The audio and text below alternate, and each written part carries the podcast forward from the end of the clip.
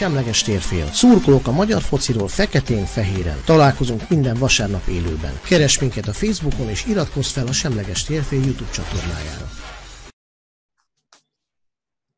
Sziasztok! Itt újra a Semleges térfél. Szurkolók a magyar fociról, és általában is a fociról, feketén-fehéren, szerencsére az adásunk viszont színes. És hát ugye, ahogy szoktuk, a bemutatás következik. A Diós Győri részről Barna Zsolt. Sziasztok, hajrá Diózser! Ugye Kolárik József, alias Balagan Joe, a Balagan Joe blog főszerkesztője. Sziasztok, hajrá Fradi! Hát találjátok ki, hogy melyik csapattól. Bődi Balázs, azaz Juvefan Lokomotív blog. Üdvözlök mindenkit, én is hajrá, Loki. És hát ember piros kékben, Norbert úr. Szevasztok, hajrá videóton! Nyilván én maradtam utoljára, mert nulla pontot szereztünk, hát ez van. és hát itt vagyok én, és csak annyit tudok mondani nektek, hogy hajrá Újpest, hajrá Lilák. Na de, azért van itt a Újpesten túl is élet, úgy tűnik, bár nekem ez furcsa, de hát mégiscsak van. A mai adásunkban három témával fogunk foglalkozni. Először a Magyar Kupával kezdünk, aztán az MB2 rejtelmeibe próbálunk egy kicsit beleszagolni, hogy azt nem mondjam, és utána pedig az MB1 aktuális fordulóját fogjuk kibeszélni. Nos, a Magyar Kupában a nyolcadik fordulót tartották, és ö, játszották le, és azért volt egy-két meglepetés. Most csak így a mérkőzések közül egy párat kiszemezgetnék, és akkor beszélgessünk is róla. Rögtön kezdeném MTK, DVTK 1-0, tehát az MTK jutott tovább. Mm, ugye a Szeged Csanád Grosics Molfehérvár FC 0-1, itt úgy lett úgy lett tovább jutó Fehérvár, hogy nem szerzett gólt. Jó gól a fiúk, sose rossz, néha kell. Így van. A Kisvárda az búcsúzott a PMFC ellen, egy núra nyert a Pécsi alakulat. A Gyirmót is búcsúzott, őt a Lipóti Pékség csapata búcsúztatta. Nem tudom, esetleg lekenyerezhették talán a Gyirmót, ott vagy nem tudom, hogy történt ez. volt a kifli, biztos. Így van. Akciós volt a kakaós Igen. A szombathely, aki egyébként elég kínos helyzetben van az MB2-ben, a Budafokot verte 2-1-re, így tovább jutott. Hátrányból, az utolsó 10 percben. Így van, és a Békés Csaba ugye a Ferencváros ellen két gólt szerezve jutott tovább. Ugye a Fradi egy, egy gólt sem tudott szerezni ezen a mérkőzésen. És hát csak érdekességként még megemlítem, mert ugye volt róla szó nálunk, az Ózdi Kohász SC mérkőzése elmaradt a Kaposvári Rákóczi ellen. Ott a, az egyik szurkolói oldal az ózdiaknál azt állítja, hogy december 31-én fogják lejátszani ezt a mérkőzést. Az összes többi más elmaradt meccset egyébként december 11-én. Itt jelzem, hogy a december 31 dátum azt jelenti, hogy nem tudják, mikor fogják lejátszani a mérkőzést, valószínűleg soha. Egyébként én azt olvastam, hogy állítólag le lesz játszva. Azt nem tudni, hogy mikor, csak viszont, hogyha jogerősre emelkedik ez a kizárás, akkor az eredményét törlik a meccsnek.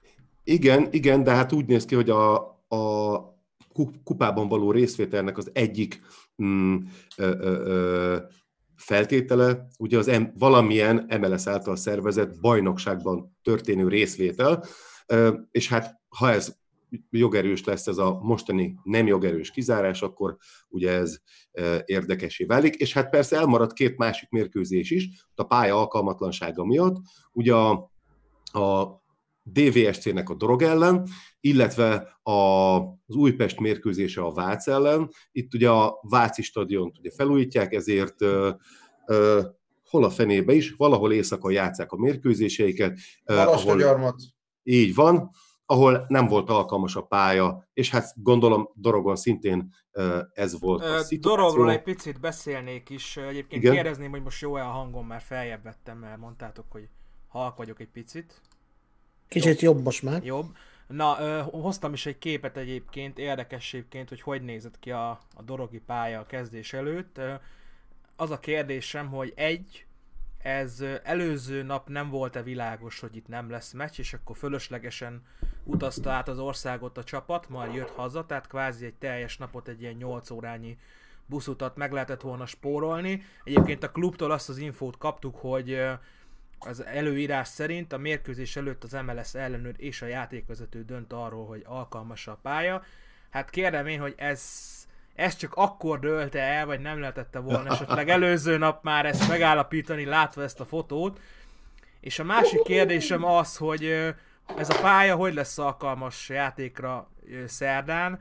Állítólag traktorokkal próbálták a havat letakarítani a gyepről, és tele van traktornyommal a, a pálya, ez a képen is egyébként jól látszódik, úgyhogy hát gyakorlatilag tönkretették a, a gyepet dologon, és, és nem tudom, hogy ez, ez jövő hétre hogy lesz alkalmas a Hát, hát lehet 5 plusz 1-be lejátszatok kispályás műfilm. Igen, hát egyébként, egyébként ahogy nézem, addigra ö, ö, nem lesznek mínuszok, felenged a talaj, szerintem úthengerrel ki lehet javítani, hogy sima legyen a terep, hát ott, ott már fű úgyse fog nőni, úgyhogy igazából mindegy.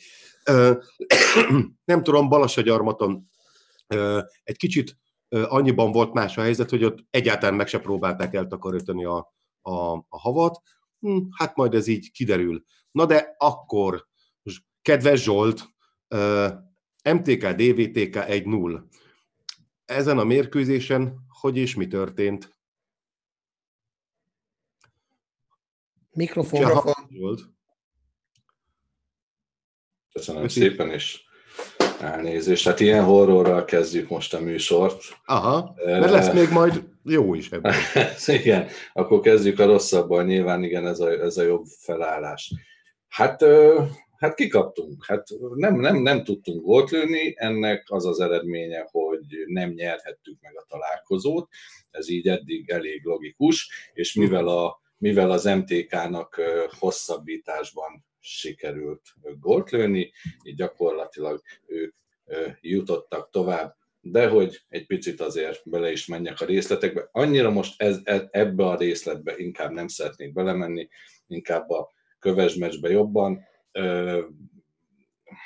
Feckó, Feckó Tamás mindjárt picit, picit puskázok, azt nyilatkozta, hogy Tompán és Enerváltan játszottunk a Fehérvár elleni találkozó után 67 órával, mivel kevesen vagyunk, nem tudtuk még nem tudtunk még több pihent játékos küldeni a pályára, akik szombaton végig játszottak, azok nem tudtak felpörögni, míg azok, akik a bajnokságban kevesebb lehetőséget kaptak, ma csalódást okoztak. A legnagyobb szomorúságot az okozta, hogy nagyon sok diózsőri szurkoló látogatott ki a mérkőzésre, és ö, csalódást okoztunk nekik.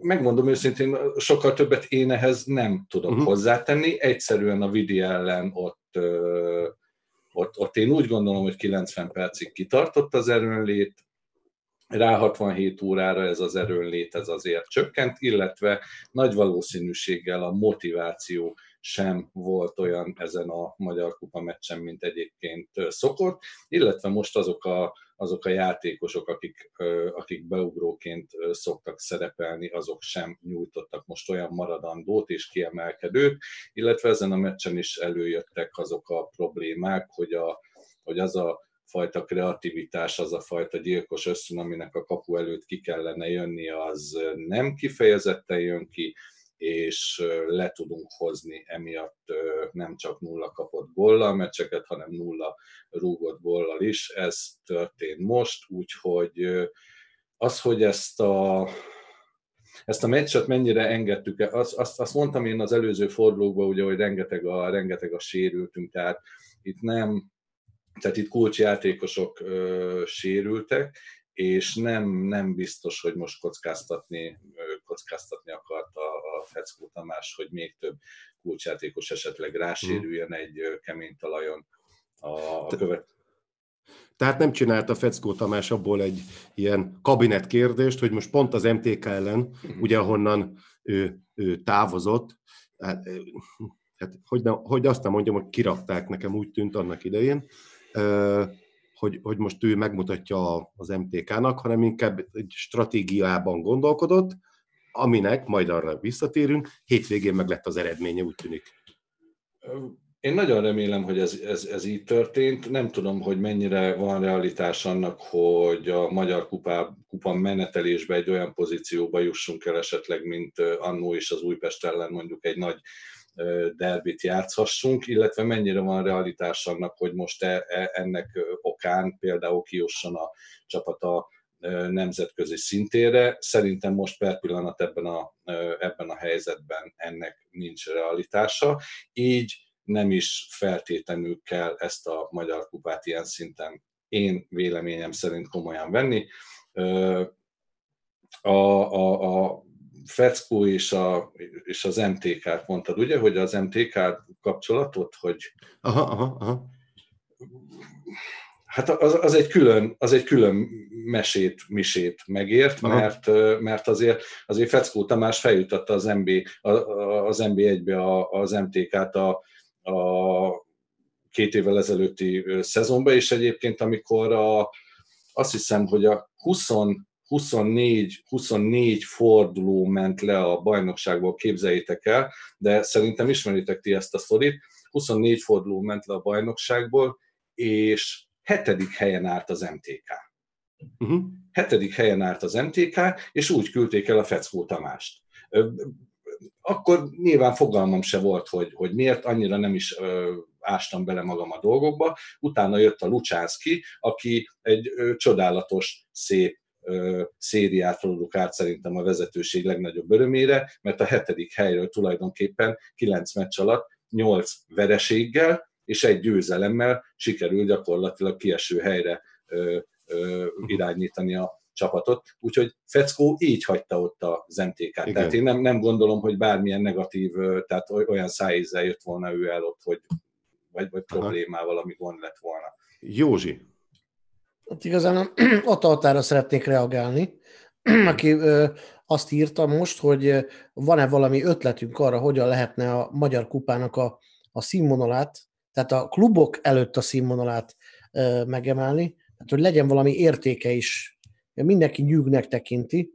Hát én szerintem tökéletesen jól látod ezt, mert minden, szinte minden magyar klubnak csak egy ilyen nyűg, mert hogyha meg is nyered a mondjuk a magyar kupát, a nemzetközi szinten ugye UEFA kupába, most hogy hívják, effektív, Európa Ligába fogsz kerülni, és ott tudja, hogy nem vagy kiemelt, így szerintem semmi értelmét nem látják a, a klubok, hogy most... Le, lehet úgy lehetne neki rangot adni, hogy nem érne nemzetközi indulást. Hmm.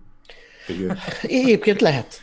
Tényleg, Aha. tényleg lehetne, de... Á, nem hiszem így, no. így, így azokat a csapatokat érdekelhetné maximum, ahol van ambíció, de az meg nem túl sok van az NB1-ben. Én Norbi. szerintem egy jó, egy jó NB2-es társaságot, ahol, ahol még fiatalabb a, a, a brigád, meg maga akár még a tulajdonosi kör, azokat érdekelheti. Aki, aki az NB1-ben van, azok magas hívő tojnak el az egész. Sajnos erre a elég patinás kupasorozatra. Legalábbis Telj, teljesen, egy, teljesen egyetértek én is. Norbit hallgassuk meg. Köszönöm szépen a, a, a lehetőséget. Gyorsan elmondom, akarok mondani az MTK meccsről. Nekem volt szerencsém kint lenni, mert barátom volt az MTK kapusa, a Varga Bence, régi barátom, és gratulálok neki, több mint 300 perc nem kapott volt az MTK kupában. Valamennyi mérkőzésen ő állt a kapuban a kupában, és ugye a szerződés hosszabbítást is érkez neki 2023-ig hosszabbított az MTK-val, úgyhogy sok sikert kívánok neki ezúton is, remélem, hogy fix kezdővel tudja magát a, a közeli jövőben. Valamint én annyit szeretnék mondani a mérkőzés, hogy én szerintem a Diós Győr nem nagyon pörgött fel erre a meccsre, az MTK négy gólt rúghatott volna rendes játékidőben, és akkor nem mondok sokat, megérdemelt jutottak tovább a kék ez nem kérdés. Viszont egy érdekességet engedjetek meg, a 9. perc után ki akartam menni a büfébe, mondom, veszek egy meleg teát, vagy valami. Hát nem számítottak arra, hogy hosszabbítást lesz, mert bezárt a büfé. De csak a hazainál, a hazai oldalon a vendégben nyitva volt. Tehát azért a logika megvan. Na mindegy, úgyhogy, úgyhogy ennyi, és nagyon hideg volt. Ú, gyerekek, aztán megfagyok. Úgyhogy Jó, egy, Balázs. csak hozzászólni. Köszönöm.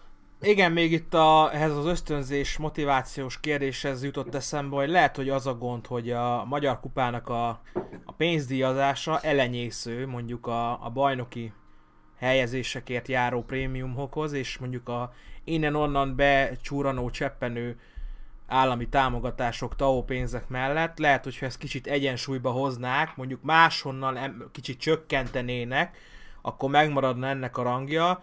Valószínűleg úgy vannak vele a klubok, hogy nem hoz ez akkora bevételt, hogy megérje mondjuk erre beáldozni a Aha. bajnokságot. Főleg a kis csapatokat lehetne ezzel motiválni, és már is érdekesebb lenne a dolog, mert azért a nagy csapatoknak azért elvileg, mondom én ezt, elvileg nem kellene, hogy megengedjék maguknak azt, mint amit most éppen a Kisvárda, vagy még, még szélsőségesebb eset, amit a Fradi úgymond megengedett magának, de erre még majd kitérünk. Nekem Norbi, volna erre, bocsánat, igen, mond. volna erre csak egy ötletem. De tök jó lenne, hogyha mondjuk lehet, hogy megvalósíthatatlan, de klubokat kötelezni kéne, hogy a Magyar Kupában csak mit tudom én, 23 vagy 22 év alatti játékosok játszhatnak. Egyébként így- abszolút így- jó. Mondjad, Szabi? Abszolút jót mondasz, ugyanis például nálunk sem nagyon is nálatok sem igazán van B csapat, így viszont a B csapatoknak lenne, uh, igaz, hogy nem sok, de egy pár mérkőzésük, pont azok, akik egyébként nem feltétlenül játszanak, mert a magyar bajnokság híres arról, hogy a fiatalokat nem szeretik beépíteni, akkor itt, itt lehetne. Jó, figyeljetek, menjünk tovább, mert azért van itt még érdekes dolog. Hát ugye a, a Fehérvár vendégszereplése, uh, abban a gyönyörű stadionban egyébként, mert az tényleg, tényleg valami, én elmentem és megnéztem, tényleg zseniálisan néz ki. Uh, Itt, itt mi történt? Itt megint csak motivációs kérdések merültek föl, vagy az új edző még nem úgy muzsikál, még nem alakult ki az, amit szeretne a Karió. Ugye a Nikolicsal meg nem is volt játék, akkor most hogy van ez? Hát jó kérdést tettél föl, jó kérdéseket, így is mondhatnám. Én inkább az elsővel kezdeném, motivációs problémák lesznek itt egy pár játékosnál. Ugye emlékeztek rá, pár héttel ezelőtt én magamból is jó, jó kikelve kiosztottam itt a brigádnak egy részét. Hát ezek a játékosok ismét egy nagy nullát nyújtottak Szeged ellen, úgyhogy ismét köszönöm nekik ezt a fantasztikus szereplést. Továbbra is, amit mondtam, a továbbra is, á, ha nem tetszik, el lehet menni de itt szerintem télen itt egy pár embertől el fogunk köszönni. Tehát ez most már nyilvánvaló. A telepi mérkőzéssel együtt, tehát én úgy gondolom, itt vannak olyan játékosok, akik nem méltók arra, hogy a videótomnak a mezét felvegyék magukra. Most minden megbántás nélkül, mindenféle arcoskodás nélkül merem ezt állítani, mert én így 120 kilósan felmennék, és megdöglennék a pályán. Ők erre nem képesek. Felveszik a nagy korpát, alibiznek, sétálgatnak, kávéházaznak, ahogy mondhatnánk szép szóval, nem csinálnak semmit. Hm. Erre De egy- köszönjük szépen, nincs szükség. Látjuk, mi volt. Szartak az egészbe bele. Akart játszani öt játék. Na de egy. Új, új edző, amikor érkezik, nem az lenne a logikus, hogy akkor mindenki megpróbál Hát de megfeszülni? épp ez lenne a logikus, igen, de Kárió mester jobban akartja, mint a játékosok. Hát, ez volt a hétvégén is, hogy végig ott volt a 90 perc mellett, ott állt a vonalnál, toporzékot, ordibált, irányított őket, ahogy egy jó edző csinálja, ott áll, próbálja motiválni a játékosokat, tüzelni őket. Erre mit láttál? Passzolok egy, még egy.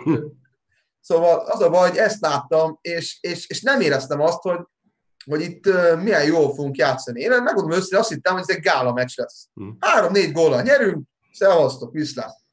Józsi, Nem így lett.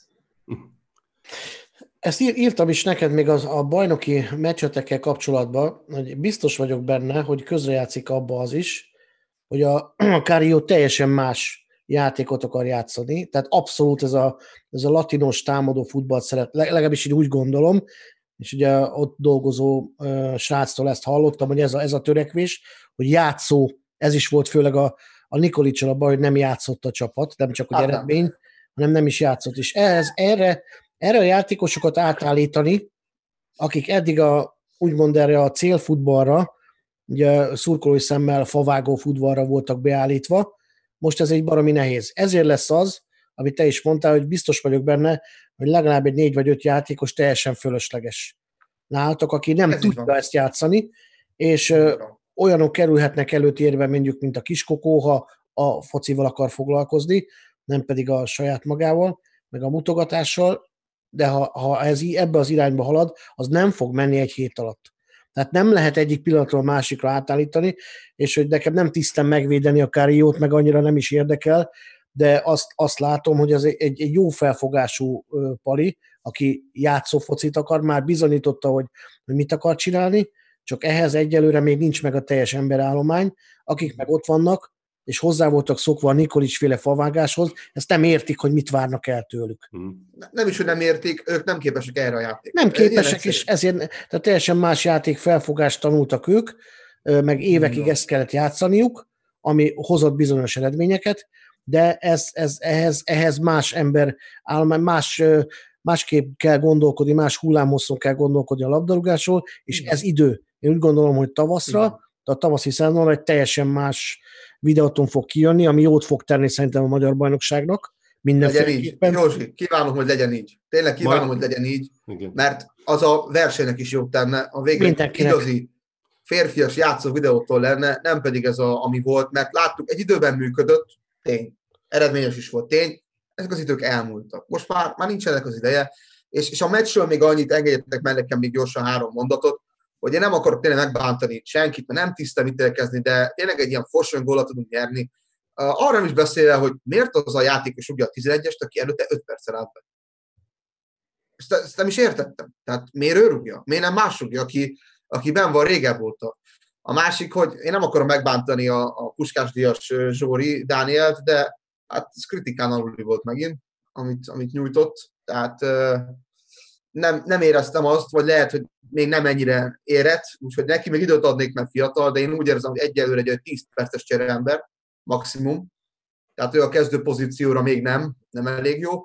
És aki nekem tetszik egyébként, bár sokan azt mondják, hogy nem, nem teli találat, én a funkciónak nekem jobban tetszik a játéka. Most is beállt, és többet tett az alatt az idő alatt, mint a kezdőből 70 százalék. Hm. És azért ez az, amikor valaki akar bizonyítani. Ő is peremember egyelőre, 10-15 perceket játszik, de, de benne lehetne ráció. És akiről meg ugye beszéltük, hogy valószínűleg hosszúan nem lesz maradás, úgy gondolom, hogy a- Pántics nagyon úgy tűnik, hogy ez egy félresított vállalkozás volt. Tehát ö, amennyire örültünk neki augusztusban, egyről van úgy tűnik, hogy ő, ő, ő nem videótól szintű futballista. Sajnos azt kell Igen. mondjam.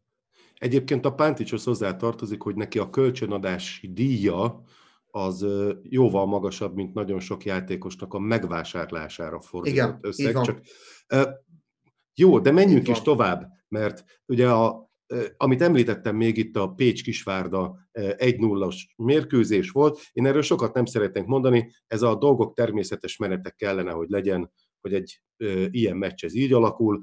Mm, Én szerintem így egy, egy mérkőzés erejéig itt a dolgok, dolgok rendes mederbe haladtak, és egyébként dicséret a, a, a pécsieknek.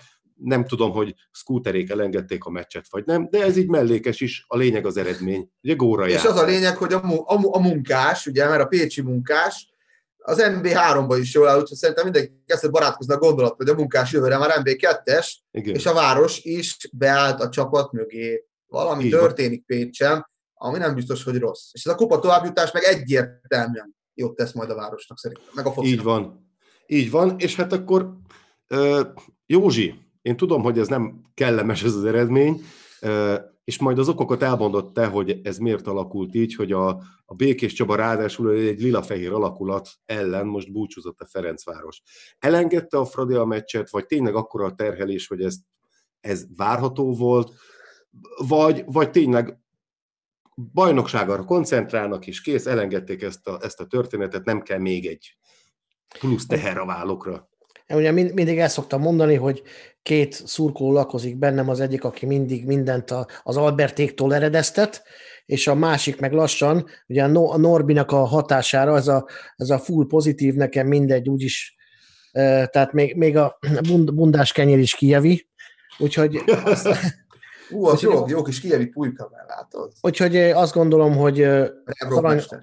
arany középút az, hogy mi elengedtük ezt a, ezt a kupát, az ö, ez most nem kifogás, mert az biztos, hogy egy nagyon-nagyon motivált, fiatal csapattal felálló Békés Csaba, aki baromira megérdemelte a győzelmet, játszott, még úgy is, hogy emberelőnyben azért sokszor beszorítottuk őket, de úgy gondolom, hogy az a kis fiatal uram, akit tényleg uramozni lehetne, Yes, sir! Uram, atyám, hogy sokszor, védett. sokszor ö, ö, hát igazán ö, fogható labdákat is kapott, de nem véletlen, hogy annyi bravort be tudott mutatni. Igazi ö, igazi ilyen, ilyen motivációs bombát kaphattak a, az öltözőben. El is mondták, hogy a, ugye nekik egy NBA-s csapat, és főleg a Ferencváros az év meccse.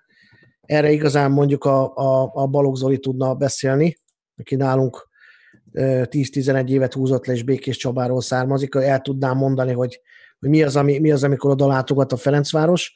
De én úgy gondolom, hogy abszolút megérdemelten győztek, mi elengedtük ezt a kupát, nem is nagyon, szerintem nincsen semmilyen retorzió ebben, nem lesz, nem lesz ezzel kapcsolatban. Elég csúnya dolog, hogy, hogy ha, ha ez így történt, és sajnos ez legtöbbször beszokott jönni, amit mondok, nem volt szép a szurkolókkal szemben ez a, ez a dolog, de az látszott, hogy már a végén tényleg dübből akartak legalább egy gólt rúgni, a Békés Csabán, és még az sem sikerül. Ilyenkor az általában ilyen Murphy, Igen. akár, akármit csinálsz, akkor sem. Uh-huh. És az biztos, hogy ez a Békés Csaba nagyon-nagyon elférne az NBA-ben, a szurkolóival, az egész milliével együtt. Ezért meg lehet, aki látta azt a mérkőzést, hallhatta a szurkolóknak a hangját, tehát érdeme, érdemes, én úgy gondolom, ilyen csapatokkal foglalkozni, és inkább ők, mint a, az általunk igen sokat szidott felcsút és a többiek. Tehát szurkolói szempontból ők jobban az NB1-be valók, és én innen gratulálni tudok a Békés Csabának a továbbjutáshoz, és a kis fiatal kapusuknak pedig sok sikert a karrieréhez, remélem majd nálunk. Hát, hát ha itt folytatja egy-két éven belül, mm. ott lehet, mert mm. Most belevágtam, ne haragudj, csak annyit akartam mondani, hogy ö, egyébként azért tegyük hozzá, hogy a lövések 80%-a nem volt minőségi lövés. Tehát nagyon sok olyan lövés volt, van megpattant, épp hogy elgurult a kapuig, tehát nem, meg nagyjá lett téve azért tény, hogy volt bravúrja, három-négy hatalmas bravúrja volt, de összességében úgy érzem, hogy nem volt sok minőségi lövése a Fradinak, és én úgy érzem, hogy ez a kiállítás az elején ott eldöntötte ezt a mérkőzést. Ilyen bután nem lépek oda, nem húzom vissza, mert legyünk őszinték, elviszi, belövi gól, van még 88 perc. Mi van? Meg lehet fordítani még a meccset. Erről van szó, tehát ez, ez a legnagyobb utaság volt. Nekem, nekem úgy tűnt, hogy a Leandro se akarta nagyon lejátszani ezt a mérkőzést, uh-huh. nem akart sérülést okozni, és rögtön az elején úgy gondolta, hogy jó beleszarok. Nagyon-nagyon jó lenne, ha nem így lenne, de én, én ezt úgy gondolom, ez annyira, annyira, annyira látszott, hogy ő nem akarja ezt az egészet, és egy olyan, olyan játékos kell kiállítani, aminek nem lesz később kihatása semmire, nem okoz sérülést, ennyi. És a többiek pedig lehozták egy, egy ilyen, egy ilyen kondis meccset akartak csinálni, hogy kevesebben vannak. Nem vagyok benne biztos, ha 11-en vagyunk és komolyan veszük, akkor egy 5 alatt megúszza a Békés Csaba, de én úgy gondolom a bajnokság és a nemzetközi kupa most fontosabb. Valamilyen szinten megértem, de akkor pedig azt csináltam volna, hogy olyanokat játszatok, akik még idáig nem játszottak egyáltalán. Uh-huh. Ezért is lenne jó, amit gondoltam, ugye Ataltával úgy látszik ugyanazon a hullámoszon vagyunk, hogy ha már nincsen 21 es bajnokság, akkor a magyar kupát oda kéne adni a fiataloknak, és azok játszanak, akik semmilyen szinten szerepet nem töltenek be az NB1-be, és játszanak ők. Úgyhogy ennyi. Uh-huh. Túl sokat beszéltem én is a meccsre, bocs. Na, hát és akkor legnagyobb örömünkre beszélhetünk most két olyan klubról, ugye a Pécső és Békés Csabáról, ahol, ahol most, most eredmények voltak, akár, akár elképzelhető, hogy följebb is tudnak idővel lépni, és egyébként ahogy Józsi mondta, szurkolói szempontból az nem is lenne igazán rossz, hogyha ők följebb és följebb tudnának lépni. De ha már itt tartunk, akkor nézzük meg az MB2-t, mert ugye mégiscsak az a, a, az MB1 előszobája, hogy azt nem mondjam, bár most azért aktuális az MB2-ről beszélni, mert úgy nagyjából lement a fele, egyrészt. Másrészt viszont olyan ö, szituáció kerekedett ki, hogy tulajdonképpen, mintha meg lenne a három kieső. Ugye szombathelyen elmaradó fizetésekről, ö, ö, mindenféle anyagi jellegű problémákról hallhatunk, ők ugye a 18 a 19. helyen a, a Vác van, ahol szintén hasonló jellegű problémák vannak. A sokat szidott Marshall, amióta elment, persze nem függ össze a két dolog, azt azért tegyük hozzá, nem jönnek az eredmények, illetve hát a Balmazújváros egyenesen ugye ki lett zárva. Innentől kezdve az a furcsa szituáció elő is előállhat, hogy, hogy miután nem kell menekülni a kiesés elől, hátul lévők akár el is engedhetik ezt az egész történetet, és el, ellébe tolhatják ezt a bajnokságot, de a másik végén is vannak kérdések. Vajon ki az, aki fel akar kerülni? Mert én úgy látom, hogy a Vasas igyekszik elkerülni ezt, a Gyirmót egy hasonló stratégiát követ, hogy azt nem mondjam, ö, akkor ott van egy Csákvár, ami valószínűleg a felcsúti testvércsapatság miatt igazából nem is nagyon kerülhetne föl. Ott van a második helyen pillanatnyilag a Budafok, aki nekem egy nagy kérdőjel, Hát is úgy néz ki, hogy az MTK, bár még egy meccsel kevesebbet játszott, de így is egy ponttal vezet a Budafok előtt, ő most az első. Azt hiszem most játszák a mérkőzésüket, most nincs információ, Holnap. hogy... Holnap lesz a MTK. Holnap ebből, ja, bocsánat, holnap ebből az időpontban játszak, bocsánat, elnéztem a dátumot.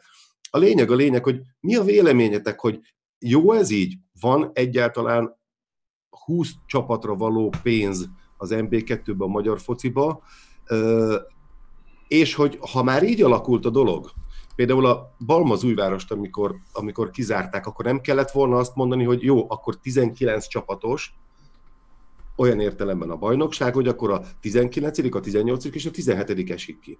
Stb. És van egy csomó kérdés.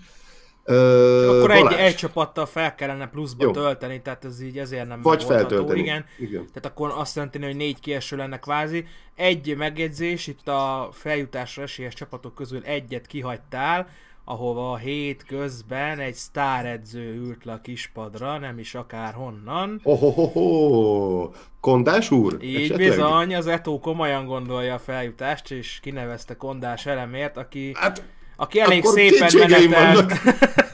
Nem, egyébként szó se róla, hogy Kondás mm. jó csapatot csinált a, Aha. a Deacból, ugye a Debreceni Egyetemnek a csapatából, akik Aha. meg az MB2-be feljutást tűzték ki célul, és második helyen fordulnak majd a tavaszi szezonra, úgyhogy még akár az is összejöhetne nekik.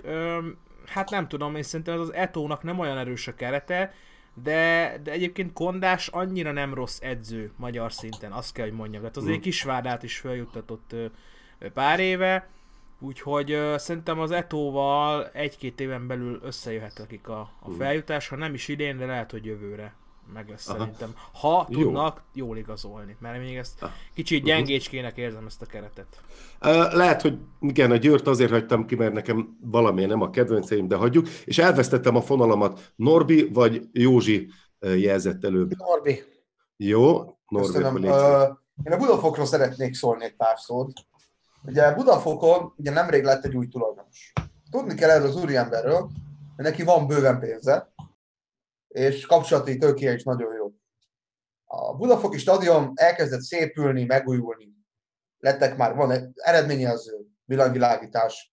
Azt hiszem, hogyha feljutnának, nyáron megcsinálnak az alácsövezést is, és azt hiszem a pálya egyébként pedig MB1-re alkalmas lenne, ha minden igaz, de nem akarok butaságot mondani. A lényeg, a Budafok szerintem komolyan gondolja a feljutást, és ezt azért is gondolom, mert olyan játékosok játszanak ebben a csapatban, akik látszik, hogy fel akarnak jutni az NB1-be, egy olyan edzővel, aki, hát ugye a Fradiban is játszott, Józsi biztos tudja, kiről van szó, és látszik, hogy nem rossz edző MB2-es szinten. Én úgy gondolom, hogy egyébként ez az első hely az az MTK. Tehát ez itt nem kérdés számomra, ezt az MTK-t utcahosszal meg fogja nyerni ezt az MB2-t. Ne legyen kétségünk e felől. De én azt mondom nektek, hogy ez a téli tabella, ahogy kinéz, és bárhogy lesz a jövő hét, a Budafok fixen második helyen fog telelni. Ha ide akarsz hozni egy játékost, és tudsz neki egy olyan koncepciót vázolni, hogy már pedig, ha jól megyünk, jövőre NB1-be játszhatsz, ki ne jönne ide? Ö, Pénzügyi háttér, szponzorok megvannak, szerintem a Budafok nagyon esélyes arra, hogy felkerüljön az NB2-be.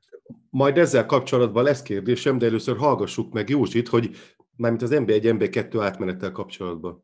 Hát igazán csak annyit akartam mondani, hogy ugye ezen a, erre a hétre szerettük volna a Halitól egy, egy szombathely szurkolót megszólaltatni, egy eléggé közismert szombathely szurkolót, aki a jövő hétre el fogja mondani, hogy jelen pillanatban mi a helyzet a Halinál. Reméljük, hogy a jobb híreket fogja mondani, és nem, a, nem azt, ami egyelőre kinéz. Úgyhogy a másik dolog az, hogy hogy ez, a, ez a egy szinten való följebb lépés, ezt nem csak az edzőnek és a játékosoknak kell akarni, hanem magának a tulajdonosi vagy, vagy a vezetői körnek is, mert hiába akarja egy csapat, hiába akarja egy vezetőedző, akár a játékosok, akár a szurkolók, és, és még akár a pénz is megvan, de nem biztos, hogy maga a tulajdonosi kör vagy a vezetőség szeretné ezt, hanem szépen ellébecolnak. Ha találnak, ha mondjuk olyan, vezető, olyan vezetők lennének mindenhol most, mint a, mint a Kellenes cínél a hollandúli ember, a Van der Ecker, akkor úgy gondolom ez a magyar bajnokság az minden NB1-be, NB2-be, NB3-bal sokkal több, nagyobb lenne a presztízse. Hát vagy mint a Bélteki Budafokon, amikor... Igen, igen, igen, igen. Tehát igen. ők akarják azt, hogy a magyar futball felemelkedjen, és szerintem tök jó. Uh-huh. És egyébként... Igen, tehát egy, pont, pont ez volt a lényeg, hogy Egerben tapasztaltuk ezt meg, hogy hiába akarja bárki, hiába volna meg a pénz is rá, hiába akarják a játékosok, ha egy réteg nem akarja ezt. Tehát uh-huh. pont maga az, aki, az, aki jó, meg vagyunk mi itt az MB2-ben, MB3-ban, megyébe, hanem, hanem aki, aki csak ezt egy egyszerű pénz beszerzésnek használja. Hanem olyan tulajdonosok kellene, akik azt akarják, hogy minden évben egy kicsit följebb lépni. Nem, nem az, hogy állandóan megelégszünk, stagnálunk, van egy állandó bevételünk, lehet ilyet is csinálni, csak akkor egy utánpótlás nevelést kell kialakítani.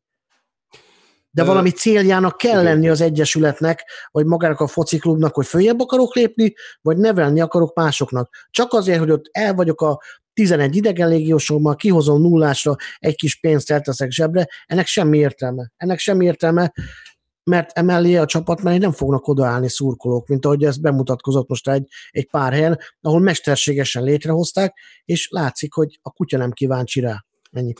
Igen, nem, csak van itt egy óriási nagy probléma.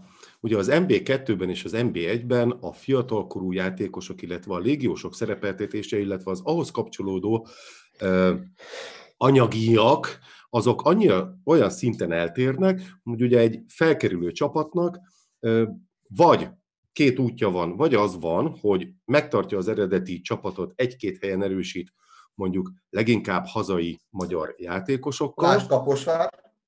Kaposvár, vagy pedig mondjuk ott van egy Kisvárda, vagy egy mezőkövesd, ahol pedig azt mondja, hogy akkor hoz idegen légiósokat, és talán akkor elég lesz ez arra, esetükben elég volt arra, hogy legalábbis benn maradjanak az első évükben. Na most nem, én, én valami óriási diszonanciát látok abban, hogy, hogy a, a két bajnok kis sorozatnak ennyire eltérő a, a szabályozása, ugyanis egy szerintem egy felkerülés és egy kiesés mindig indokolatlanul plusz anyagi terheket ró az eltérő szabályozás miatt a klubokra. Ráadásul az MB2 ugye erőteljesen támogatja a magyar játékosok szerepeltetését, az NB1 viszont nem. Ergo nekem kezd úgy tűnni, hogy az NB1 az a, az a külföldi játékosoknak a terepe, az NB2-ben játszhatnak a hazaiak. Csak ebből hogy lesz magyar labdarúgás? Mi a véleményetek erről? Én lehet, hogy rosszul látom, azért kérdezem meg, lehet, hogy van ennek valamilyen igazán komoly oka, és lehet, hogy jó van ez így, csak én most valahogy nem látom ezt. Hát a nagy, nagy nemzetközi bajnokságok is, a, tehát most nagy nemzetközi, tehát mint a Premier League, ugye ott is ugye elvétve játszanak szinte csak angol játékosok, ott is ugyanez megy, de és, a, és az igazi angol foci ugye alatta kezdődik a Championshipben és a, a alsó bajnokságokban. Ez valóban Tuti nem. Tessék? A Tuti League van. Igen. Tehát Jó, csak, csak ugye azért mégiscsak van egy ütőképes angol válogatott. Most már igen, most már igen, de azért, most. ha visszamegyünk egy pár évet, azért mhm. láthatjuk, hogy azért uh, megsínlette ezt az angol válogatott szintén is a miénk, meg ugye mi amúgy sem voltunk toppon, most már lassan 20-30 éve, inkább 30, még rosszabb lett a helyzet. Tehát ott, ahol most ilyen nevesincs, román, meg szerb, meg ilyen légiósok játszanak, ez, ez borzasztó. Inkább azt látom, hogy itt a, itt a pénz, a zsebtömés folyik, az állami pénzeknek a, a, az utánpótlásba való behozatala egy kicsit javítana a helyzeten, de nem ez történik. Tehát ez a játékos cserebere, a játékos ügynökök szabják meg igazán a, a kereteket, ahogy így elnézem, mert hogyha olyan lenne, hogy minőségi légiósok lennének, tehát akik tényleg a jelen pillanatbani magyar játékosoknál csak jobbak, most csak mondok egy példát nálunk a, az Israel, akkor azokat a játékosokat érdemes lenne játszatni. De az, az hogy ilyen, ilyen neve sincs, nem mondok azért, mert, mert elfocizgatnak 5000 euróért, és abból mit tudom én, a 30-40 százalékát meg leadják oda, hova kell, ezért, mert ezért játszanak, semmi másért. Ne legyen senkinek kétsége, csak ezért játszanak. Mert ezekkel a srácokkal meg lehet csinálni. Egy szerb, hor, egy, egy, egy szerb játékos köztudomású, hogy aki nem nyugaton játszik, hanem, hanem e, ebben a régióban, az azért játszik itt, mert leadja a pénzét vagy ide, vagy oda, vagy oda. Most csapatot nem csak, mondok. Na jó, csak ugye ott, ott, ott akkor bukik a dolog, hogyha kevés magyar játékos játszik ö, ö, a magyar bajnokságban, ugye Ugye most a válogatottunk hogy néz ki? Azért a jó része az, az még mindig ugye légiós. Nyilván ennek azért van értelme, mert egy német, angol, ne adj Isten, spanyol másodosztályban is talán, sőt, biztosan építőbb jellegű és, és jobb egy játékosnak szakmailag, mint akár az NB1-ben játszani. De most az NB2-ből elég nehezen tudom elképzelni, hogy egyenesen a Barcelonába vezetne egy játékos útja. És akkor, akkor, akkor magunk alatt vágjuk a fát azért, mert bizonyos pillanatnyi anyagi érdekek ezt kívánják meg. Hát ez folyik, Szabi. Most ne, ne legyünk álnaivak. Hát ez folyik 30 éve. Hát a magyar labdarúgás vezetőinek nem érdeke, hogy, illetve nem annyira érdeke, hanem a zsebtöbés sokkal fontosabb, mint, mint az, hogy a magyar labdarúgás talpra álljon. Hát itt írják, hogy ne hasonlítsam össze a Premier Liget a magyar bajnoksággal. Én most csak abból a szempontból hasonlítottam össze, hogy ott is idegen légiósok játszanak meg nálunk, de hát az valóban egy piac, a miénk pedig nem piac, hanem a zsebeknek a tömése. Ott az egyesület, vagy a cég, vagy a, a, a brand maga, egy Liverpool, egy Manchester, egy West Ham, ugye az, az a lényeg, hogy ott azok a cégek, mert ezek igazán cégek, nem is egyesületek, jól járjanak. Nálunk pedig az, hogy a, a vezetőedző, az ügynök, vagy a klubtulajdonos Schwarzban, vagy az egyesületi vezető, ki hogy hívja a, a csapatának a vezetőt, az járjon jól, és nem ámblok a magyar labdarúgás. Mert igen, írják azt is, én is tudom, hogy sokkal drágább egy magyar játékos. Na de hát azt igen, mert ki kell nevelni. Annak tisztábbak a jogviszonyai. De várják, az angoloknál is így van, kinevelik a gyerekeket. És utána most nézem, ott a Chelsea legjobb példának. Nem igazodott a Chelsea, kénytelen volt visszajutni az ifjústákat, és az összes olyan ifista, akire láttak bármit, beraktak a csapatba. És elmondom nektek, hogy kizárták a Chelsea átigazási időszakból, a legjobban a Chelsea járt. Kurvára nem basztak ki velük. Hmm. És... Hát nézzétek meg egy ilyen Mant, Ébrahem. El sem tudott volna képzelni egy fél évvel ezelőtt. Most meg az emberek ilyen mezrülnek a lelátva. És az, az a gáz ebben az egészben, hogy ott van egy 19 éves magyar játékos, aki tudja, hogy soha többet, tehát nem fog tudni ebben a magyar bajnokságban játszani, ellébe szól. Azt mondják neki, ide figyelj öreg, másfél millióért vagy kettő millióért elfocizgatsz itt a Tarcsiba, vagy, vagy valamelyik MB2-es, MB3-as csapatnál, mert legyen kétség, ennyi pénzek vannak ott is, és azt mondja, hogy a fasznak erőltessem meg magam. Elfocizgatok én, így teltek el az évek, nagyon sok fiatal magyar tehetséget, akiből lett volna valaki, csak egyszerűen mivel nem kapott lehetőséget, mert a fiatalok játszatása az egy rizikófaktor de ezt meg kell tenni, különben nem fog tudni, nem fogja tudni magát felhozni egy szintre. Megszüntették az IFI bajnokságot, mert az, vagy a 21-es bajnokságot, mert az pénzbe kerül. És ott még kevesebb lehetőséget kapnak a, a fiatal játékos, akin még mocorogna valami, és ezért van az, hogy 14-15 éves korban, ahogy lehet, már menekülnek el innen. Aha. Na, akkor most türelmi jutalmazzuk meg a Balázsnak, és hallgassuk meg. Igen, alapvetően én értem a, azt a célkitűzést, hogy ugye nem lehetnek légiósok az mb és hát lehetnek, csak akkor ugye el, elesnek komoly támogatást a klubok. Annak nincs értelme szerintem, hogy a, az MB2-be is ilyen no légiósokkal legyenek tele.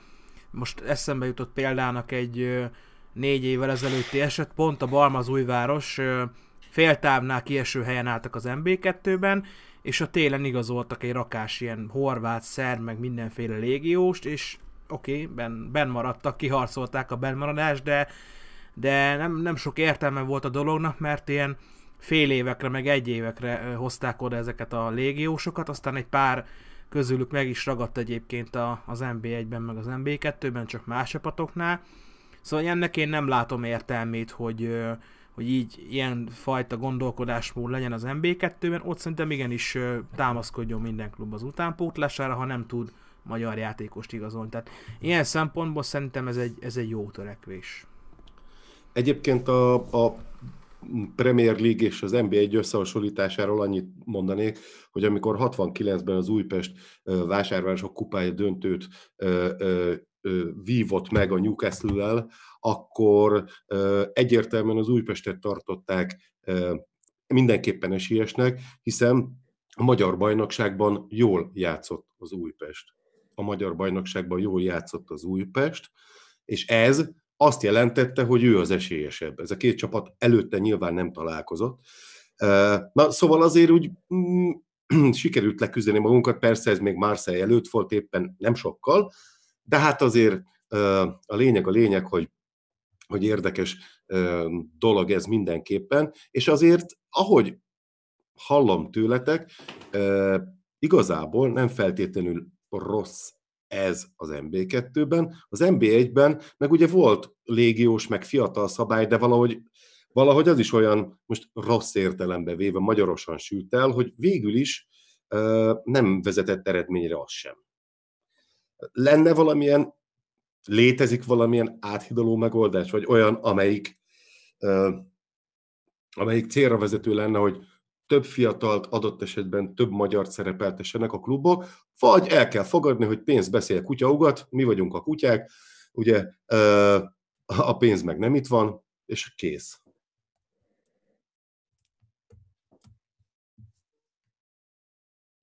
Nem, reag, nem reagálnak, nem reagálnak. Valószínűleg, annyi, valószínűleg annyira jót mondtam, hogy ez zárszónak is jó lesz egyébként. A, igen, az MB2-höz. Illetve hát még azért annyit el szeretnék elmondani, hogy, hogy tulajdonképpen igazából bárki kerül föl az NB1-be, welcome, de azért tényleg nagyon fontos lenne, hogy olyan klubok kerüljenek föl, ahol ténylegesen van szurkolói bázis, és, és Figyétek el, hogy a futbalistáknak sem, és a nézőknek sem mindegy az, hogy hangulat van egy mérkőzésen, vagy nincs és ha már itt tartunk, akkor menjünk az NB1-re, a 15. fordulóra, ahol most nem voltak óriási nézőszámok, de ez ebben az időben szerintem annyira nem vethető senkinek a szemére, se a kluboknak, se a, a nézőknek, a játékosoknak meg végképp nem. És akkor kezdeném egyből a Zalaegerszeg Kaposvár mérkőzéssel. Ugye ott nem voltunk nem vagyunk érintve azok, akik itt képviseltetve vagyunk a semleges térfélben. Itt most én azt látom egyébként, hogy akkor a Zalaegerszegnek ezzel a győzelmével akkor most eldőlt a kérdés, nevezetes, hogy a Kaposvár az tényleg off, ezt azt hiszem az elmúlt műsorokban azt mondtuk, hogy nagy valószínűségű, viszont a, a Zete az akkor, az akkor úgy néz ki, hogy megragad az NB1-ben, szerintetek, és hogyha már itt tartunk, mindig, legalábbis mostanában a paksal érdemes összevetni. Paks vagy zete, zete vagy paks. Józsi. Hát egyértelmű a válaszom, hogy ha valamelyik kizugja, akkor inkább a paks legyen. Nincsen semmi bajom a paksi szurkolókkal. Uh-huh. De a paks, most gondoljatok be, hogyha nem lenne az NB1-ben, és két-három év múlva kérdeznénk, a kutyának nem hiányozna. Tényleg. Viszont szurkolói szempontból biztos vagyok benne, hogy egy Zalaegerszeggel százszor jobban jár a csapat, vagy a csapat, az NB1. Az én csapatom mindenféleképpen. Igen? Na hát, mik vannak a láténzöldek? hát igen, legalább van értelme, hogy vannak. Tehát az a lényeg, hogy, hogy egy Zalaegerszegen hagyományai vannak a, a labdarúgásnak, a Ferencvárosok teljesen függetlenül is, Úgyhogy én azt gondolom, hogy ha, ha, ha, ilyen, ha ilyen módon a két csapat közel hasonló játék előtt képviselne, mint, mint mondjuk most, tehát elég most az NBA egy sereghajtóiról beszélünk, akkor az maradjon benne, ahol van társadalmi igény a labdarúgásra. És az jelen pillanatban az a Legerszeg.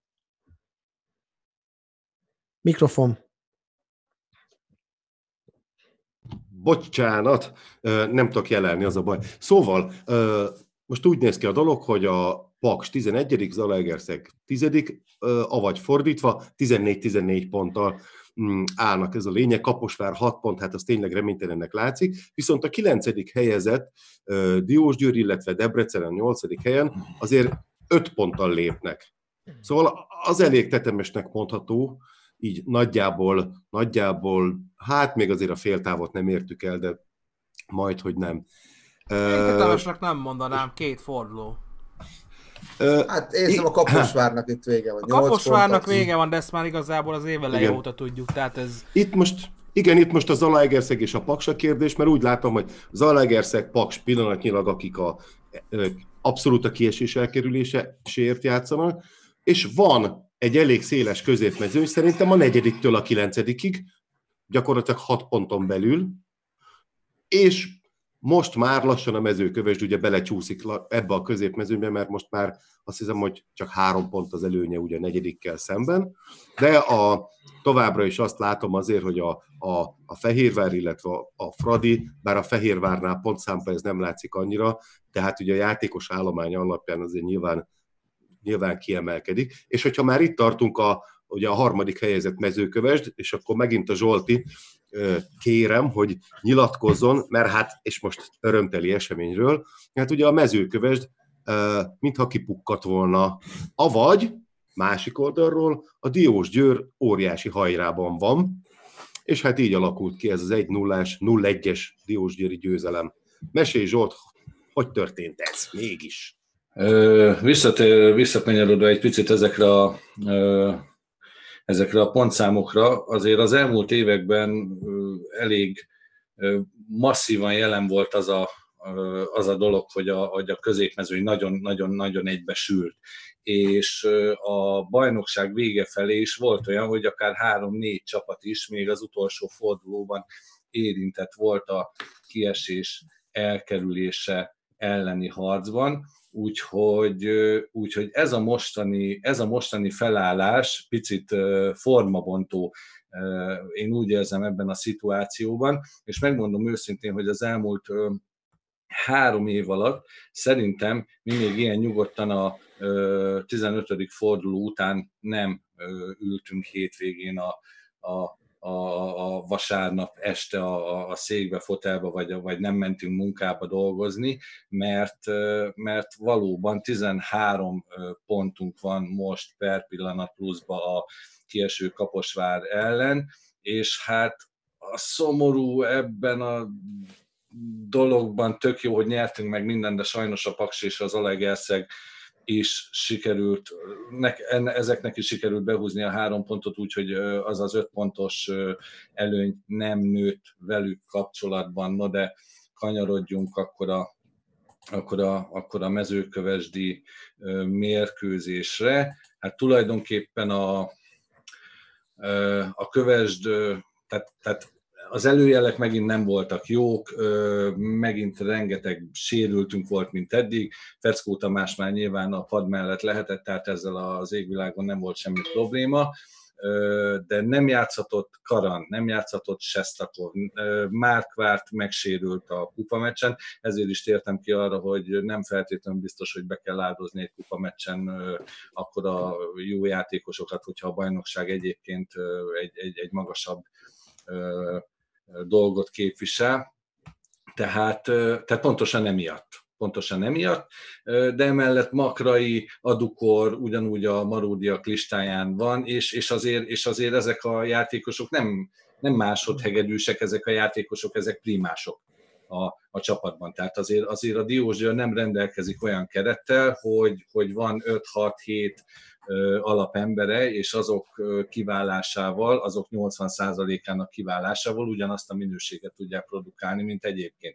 Tehát tulajdonképpen tulajdonképpen így vágtunk, így vágtunk neki ennek a, ennek a mostani, mostani mérkőzésnek is. A mezőkövesd az hét mérkőzés óta veretlen, és klubrekordot állított volna be a, a nyolcadik veretlen mérkőzésével, hát ebben mi, ebben mi nagyon jó asszisztensek ö, szoktunk lenni általában azoknak a csapatoknak, akiket így fel kell hozni, veretlenséget mi megszakítunk, vagy esetleg rekordokat döntünk, csak mindig a cerka azon végén állunk, amelyik, amelyik nem feltétlenül előnyös. Hát mindig valahogy, valahogy felhozzuk, felhozzuk azokat a, azokat a csapatokat, akiknek meg kell. Illetve, illetve a túl hype meccsek valahogy nekünk nem, valahogy, valahogy nekünk nem fekszenek. De tényleg igyekszem rövidre fogni, mert mert, mert múltkor picit hosszan, hosszan beszéltem így a gólokról. Magáról a meccsről nagyon sok mindent nem tudnék el, elmondani, egy, egy tartalékos csapattal álltunk föl, nem volt egy irány, nem volt Márkvár személyében meg az irányítónk, tulajdonképpen védekezésre voltunk berendezkedve. Ezt tükrözi az is, hogy az első 45 percben nulla, azaz nulla, még egyszer mondom, nulla kapura lövésünk volt. A mezőkövesd az próbálkozott becsülettel, főleg szélekről jöttek veszélyes beadások középre.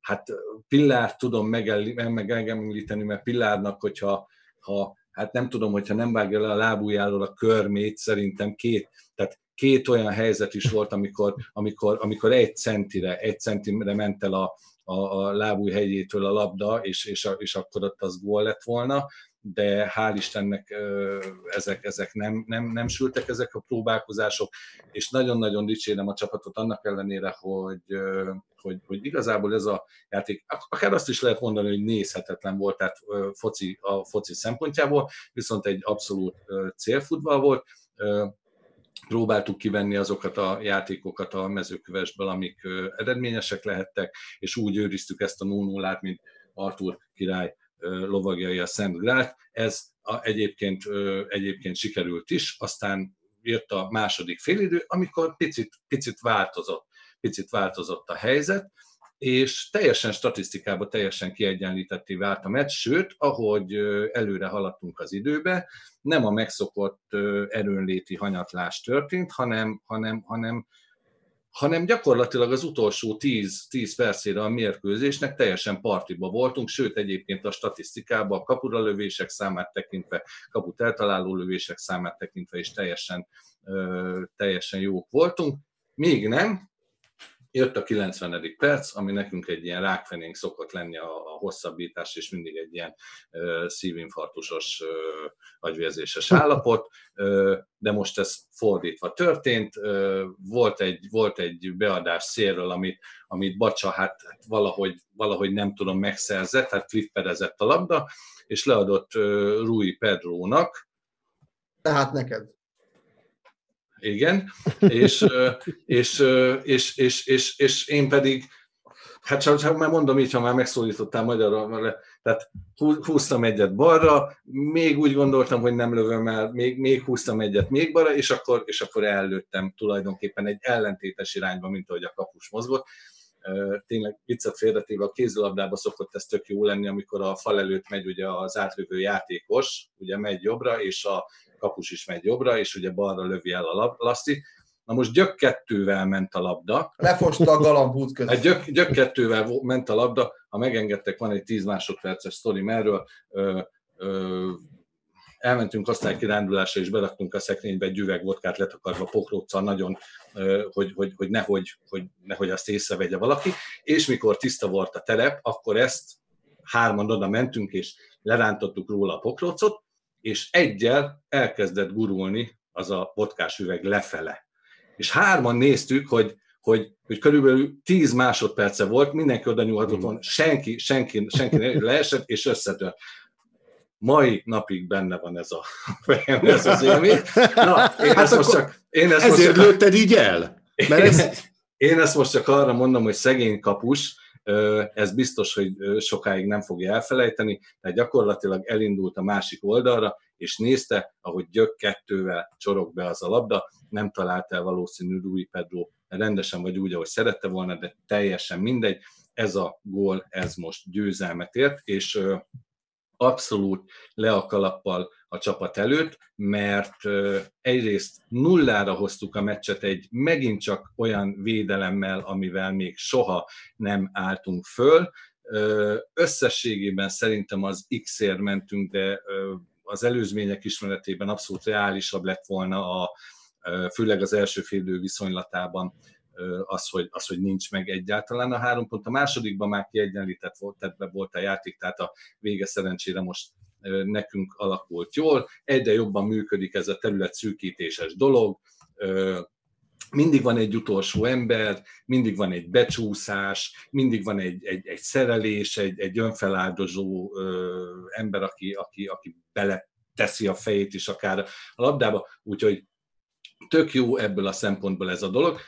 Azt hadd mondjam még el nektek, hogy, hogy, hogy milyen szinten, tehát a kispad például, ugye játszott Orosz Donát a védelembe egyébként, aki 17 éves, a kispadon a rangidős az a Bacsa Patrik volt a 27 éves korában, tehát fociba ő már nem annyira fiatal, ott már van, akinél a B oldal forog, azon meg általában szarabb számok mennek, de persze nem feltétlenül van, van, van ezzel mindenki így, lehet ez teljes, persze teljesen más, és én ezt csak úgy mondom, hogy, hogy ő, volt a, ő volt a rangidős, Bukrán 23 éves, illetve Zsolnai, akit nemrég hoztunk, ő 24, de figyeljetek, tehát Orosz Marcel például 19 évesen volt ott a kispadon, Szabó Bence 21 évesen, a Tóth is 17 évesen, úgyhogy Úgyhogy ilyen, ilyen, ilyen kispaddal látunk neki, illetve ilyen kezdővel látunk neki a mezőkövesd ellen idegenben, és, és ennek ellenére sikerült ezt a három pontot begyűjteni, úgyhogy én abszolút meg vagyok elégedve ezzel, még akkor is, hogyha ez a célfutball most eredményt hozott, hmm. úgy hozott eredményt, hogy egyébként a játék meg nem volt annyira szemet gyönyörködtető. Azért itt mondtál egy ilyen kulcsszót, azt mondtad, hogy egyre jobban megy ez a területszűkítős védekezés. Tehát itt látható, hogy a korábbiakkal szemben, ugye Feckó Tamásnál azért van valami határozott elképzelés és határozott irány a játékban, tehát tényleg meg van szervezve az, amit csinál a társaság. Ez egyik. Gyakorlatilag a kérdésem, hogy ez így van-e. A másik pedig az, hogy mondjuk tavaszra nyilván a mostani sérültek java része gondolom én felépül, lesz egy alapozás, akár erősítések érkezhetnek a csapathoz. Szerinted most, ahogy látod, Feckó Tamással följebb tudtok kerülni erről a szintről, vagy, vagy erősen itt tudtok maradni, és nem fog felvetődni, mint ahogy most sem a tabellára nézve, hogy egyáltalán kiesetek, mármint ez a rém. Mm.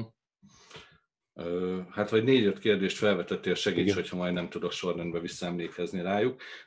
A terület szűkítős védekezés az már megvolt a, a, a Fernandónál is, tehát nála is működött ezek a dolgok, viszont, viszont annyira sokszor cserélgette ő a, ő a posztokat, és ezzel az ilyen kis fórum szakértőnkkel csináltam egy cikket ma, majd holnap kerül ki az oldalra, ő is mondta, hogy, hogy olyan sokszor változtak ezek a posztok, hogy igazából maga csapat nem tudta, nem tudta megszokni, és most Feckónál van egy alapjátéka a csapatnak, ami, amit, amit a játékosok ismernek, tudnak, és be tudnak rá rendezkedni, és ez a terület szűkítős dolog, az, hogy tömörül tulajdonképpen a védelem, ez, ez most jobban működik, ez, ez ennek, a, ennek az oka, hogy mindenkinek megtalálja a helyét tulajdonképpen, és csak és kizárólag akkor mozdít ezeken a dolgokon, amikor, amikor szükség van rá. Az, hogy a, hogy a sérülések tehát hogy, hogyha sérültek felépülése után, én, én azt gondolom, hogy minden, mindenféleképpen az pontokat fog nekünk hozni. Tehát az, az, az nem is kérdés, hogy abból pontok, plusz pontok fognak jönni. Itt rebesgetik azt, hogy a télen erősítéseket tervezünk. Nyilván nem tudom, hogy kikről és milyen posztokról van szó. Nyilván ennek függvényében én azt mondom, hogy csatárposzton mindenféleképpen elférne a az erősítés, mert a, az előrejátékban lehetnek még lehetőségek. Nálunk hátul is talán, de, de nem akarok itt most ebben, ebben okoskodni. Az, hogy mennyire lehet realitás az előrelépés, én azt mondom, hogy most ezzel a ezzel a, ezzel a helyezésen most mi 19-ek vagyunk, és ugye a Puskás Akadémia 25 ponttal van a negyedik helyen, tehát 6 pont van köztünk, hogyha, hogyha a középmezőnyt mi stabilan ö, megcélozzuk, és azt meg tudjuk tartani, akkor én ebben a szezonban elégedett leszek, mert, mert, mert, mert három elmúlt szezont hordtam ki lábon. Tehát, tehát, most, már, most, már, tehát most már innen, innentől kezdve, és az azért az három kemény év gyerekek, tehát az, az nem egy hónap, az nem, nem két rossz hét, az három kemény év, tehát azért ez, azért ez megviseli a Diózsia szurkolót, és egyébként ez meglátszik a, a hozzáálláson, vagy a, a nézőszámon, és a többi, és a többi. Tehát, tehát volt itt azért olyan tevékenység, ami miatt a nézők picit elpártoltak a, úgymond a csapattól, vagy, vagy, vagy a hitüket vesztették ugye uh-huh. ebben az egészben. Most remélhetőleg ez, ez, ez újra, újra felélénkül, és én azt mondom, hogyha egy hat kötőjel nyolcadik helyen zárjuk ezt a bajnokságot, akkor én maximálisan elégedett leszek vele, hogyha ehhez társulnak majd olyan igazolások, amik még magasabb pozícióba predestinálják a csapatot, akkor annak természetesen örülni fogok. Jelenleg úgy gondolom ez a realitás, viszont azt le kell szögeznem, hogy abszolút nyugodt vagyok a kiesés tekintetében, mert szerintem most minket nem fog meglegyinteni ennek a szele. Ö, egy hozzászólást engedtek meg, csak egyet egyet. A Diós Györgynek tudjátok, hogy milyen jó az idegenbeli mérleg egyébként idén? 5 vagy 6 éve nem, nem nyertek ennyi meccset idegenben. Uh-huh. Nagyon köszönöm, köszönöm, hogy mondod, és egyébként azt a riporter is elmondta, hogy kettő volt általában, tehát kettő volt az elmúlt Kettő győzelem is döntettenek. Így van. De így idén van, három tehát... győzelem van már a Diós Pontosan. És Köszönöm az szépen. 9 így pont, és az elmúlt, nem is tudom mikor, amikor még 16 csapatos volt a bajnokság, az utolsó szezonban 15 pontja volt összesen a Diós Győrnek idegenbe. Ez azt jelenti, hogy ha beleszámoltok, ha a Diós Győr nyer még kettőt, kevesebb meccsben több pontja lesz a 16 csapatos szezon utolsó ó, meccsénél. Így van. Na. Köszönöm szépen, hogy elmondta, tehát ez, ez, ez, ez abszolút így van, és, és én is úgy látom, hogy ez teljesen jó úton halad ez a dolog. Ö, hazai pályán én azt gondolom, hogy, hogy nincs baj, de nem szeretném szaporítani. Még, még egy valamit, mert nézőszám nézőszám. Vagy térjünk már ki egy picit, a, picit ezekre a nézőszámokra, mert... Kérdezni mert akartam, igen. Annyiszor lerágjuk ezeket a csontokat, és annyiszor, annyiszor újra és újra felmerül, de újra és újra aktualitását nyeri ez a dolog. Hát azt mondja, hogy nézőszám 2600 néző volt mezőkövesden, hát szerkesztőtársam kint volt, én nem tekintettem meg a helyszínen a mérkőzés, szerkesztőtársam kint volt, körbe fényképezett, jó indulattal volt 1200 néző körül számolva. Ugye Józsit beszéltük a múltkor a pöttyözést, hát mi is Igen. pöttyöztünk, mi is pöttyöztünk egy időbe, és amikor kijött 400 pöttya 2800 forintos, 8 forintos, már, mert miket nézőszámos be. Hát most, most nagyjából ez az 1200-1300 néző volt, lett belőle 2600. Nem tudom, mi értelme van. Amikor, és itt, itt, itt jön vissza az a téma, hogy, hogy kik és milyen csapatok szerepeljenek, a, szerepeljenek az NB1-be, Természetesen én is azt mondom mindig, hogy azoknak a csapatoknak van létjogosultsága az NB1-ben szerepelni, akinek olyan szurkolói bázisa, olyan szurkolói háttere van, ami arra predestinálja, hogy egy fogyasztói réteg is kíváncsi legyen arra, nem pedig különböző emberek játékszere legyen ez a dolog. Tehát, hogy, hogy ne olyan helyen legyenek meccsek megrendezve, ahol még a non-stop is 5 órakor bezár. Érted? Na, Tehát... Zsolt, egy, egy kis matek. Szóval 9 vagytok, nem a 19-ek, ergo nem az MB2-be szerepeltek, hanem az MB1-be, és az 1200-ból valószínűleg 1000 volt a Diósgyőri, legalábbis a tévéből hangra ez jött ki. Nem tudom ezt így pontosan, de körülbelül így nézhetett ki, és Józsit hallgassuk meg végre. Igazán csak annyit akartam elmondani, hogy a, emlékeztek, amikor mindig edzőcsere volt mostanában sajnos elég sűrűn a, a Diós Győrnél, volt egy ilyen felfelé ívelő időszaka, amikor megérkezett az új edző. Ez a Bódognál is így volt, így volt a Fernándónál, Horváth Ferinél is. Én nagyon remélem, hogy, és akkor mindig elérkeztünk a téli szünethez, ahol kiderült, hogy mégse igazolnak, vagy nem azt, akit várták, vagy nem olyan minőségbe. Tehát jó lenne már, hogyha eldöntené tényleg a, a Diósgyőri vezetőség tulajdonos, hogy, hogy mit akar kezdeni a, a Diósgyőrrel.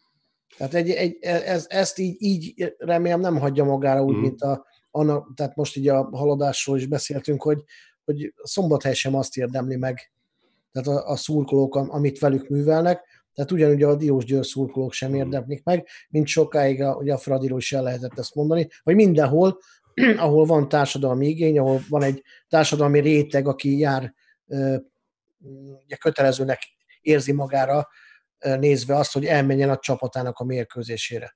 Tehát jó lenne, hogyha tényleg lenne egy jó erős Diósgyőr, most jövő héten találkozunk velük, azt hiszem a, most veletek fogunk játszani, úgy tudom. Igen. Egy jó meccset várok ettől is, és tényleg jót tett, hogy a Fesco megpróbálja ezt a smart futballt játszatni. Egyébként azért bírjátok jobban erővel, mert jobban le vannak szervezve Pontosan. a, a munkavonal, kevesebbet kell futni a játék. Abszolút jól látod. Tehát e, ez, ezért bírják jobban, ebb, ebb, ezért is látszik, hogy a Fesco egy nagyon komoly úgy gondolom magyar szinten nagyon komolyan felkészült edző, aki mindenkire, minden mérkőzésen megtervezi a játékosainak a, a munkáját, és biztos vagyok benne, személyre szabottan megkapják, hogy mit kell csinálni, aki ettől eltér, az, az ordinári lebaszás kap. Én annyit láttam, hogy nem volt rendszer szintű hiba, van egy rendszer, amit le tud játszani jelen pillanatban ez a keret, és ez csak jobb lehet, ha hallgatnak rá, és nem akarják megbuktatni. Úgyhogy így tovább. Hát Hát a Feckó Tamásnak lehet, hogy arra is figyelni kell, hogy túl jók azért ne legyenek, mert akkor azt mondják, hogy hát akkor megy ez így is, akkor nem igazolunk, de Norbit hallgassuk meg. Csak annyit akartam mondani a jövő heti meccsel kapcsolatban, hogy soha nem volt, hogy ilyet fogok mondani, de hajrá Digos Győr. De csak a jövő heti meccsel, hogy a Fradit megfogják, de amúgy nem. Zsolt, reagálj! Köszönöm szépen, én még csak annyit szerettem volna mondani, hogy egy ilyen, egy ilyen közleményt olvasnék be, hogy van egy U17-es csapatkapitányunk, őt Takás Mártonnak hívják. Őt szeptemberben utasként ért egy baleset, és jelenleg éberkómában fekszik.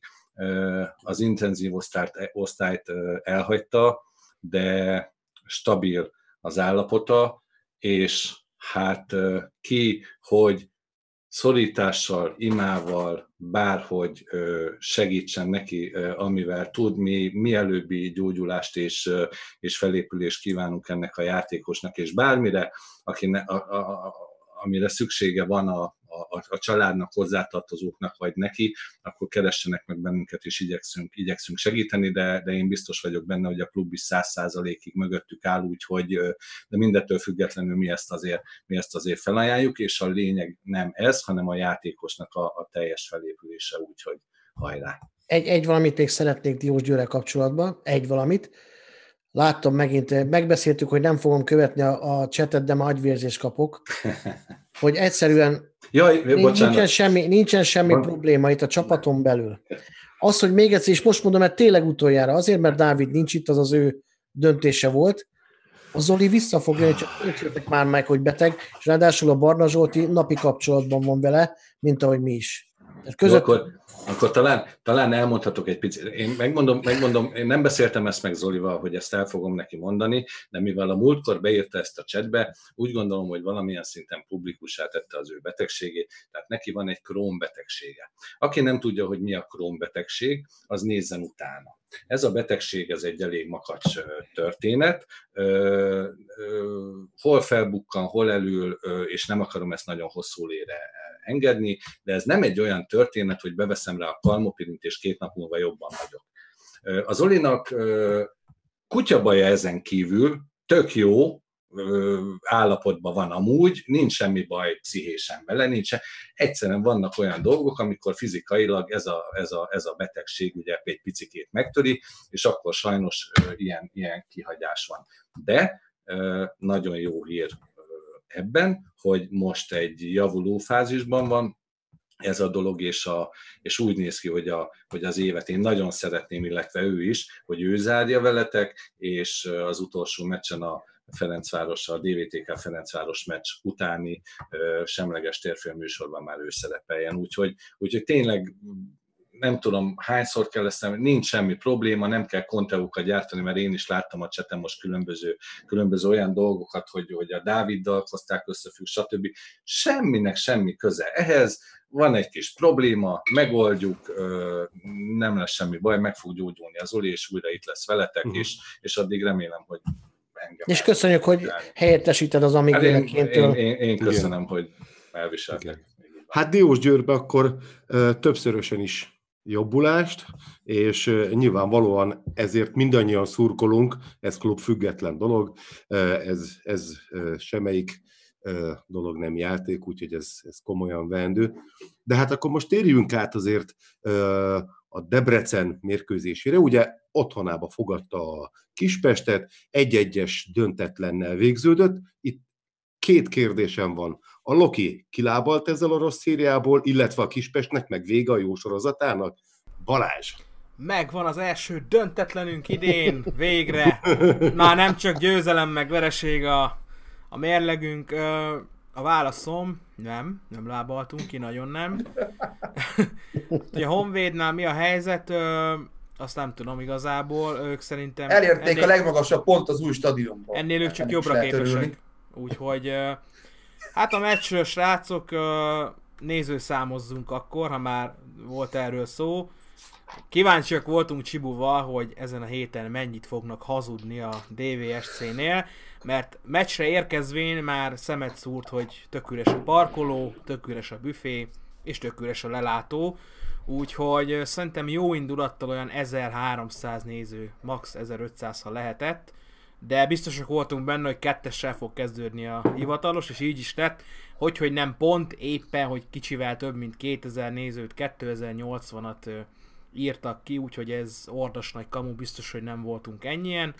Nyilván itt a hideg időjárás, a csapatnak a gyengébb szereplése is közrejátszik. Egyébként ez egy tendencia nálunk, hogy a, az év utolsó hazai meccsén mindig a, az adott szezon legalacsonyabb nézőszáma jön össze, akárki is az ellenfél, úgyhogy ez így valahogy nálunk már megszokás, úgyhogy nem volt sok néző, volt viszont óriási köd, úgyhogy ez fantasztikus élmény volt a, a, a mérkőzésen, hogy mind a két félben volt egy olyan időszak, amikor nem lehetett úgy igazán látni, hogy mi történik a pálya túlsó végén. Szerencsé, hogy készültek a, a meccs előtt és narancssárga labdával játszották le a meccset, úgyhogy legalább ennyiből jó volt. Csörgő hogy a. A, a labdát azt láttuk, hogy hol van.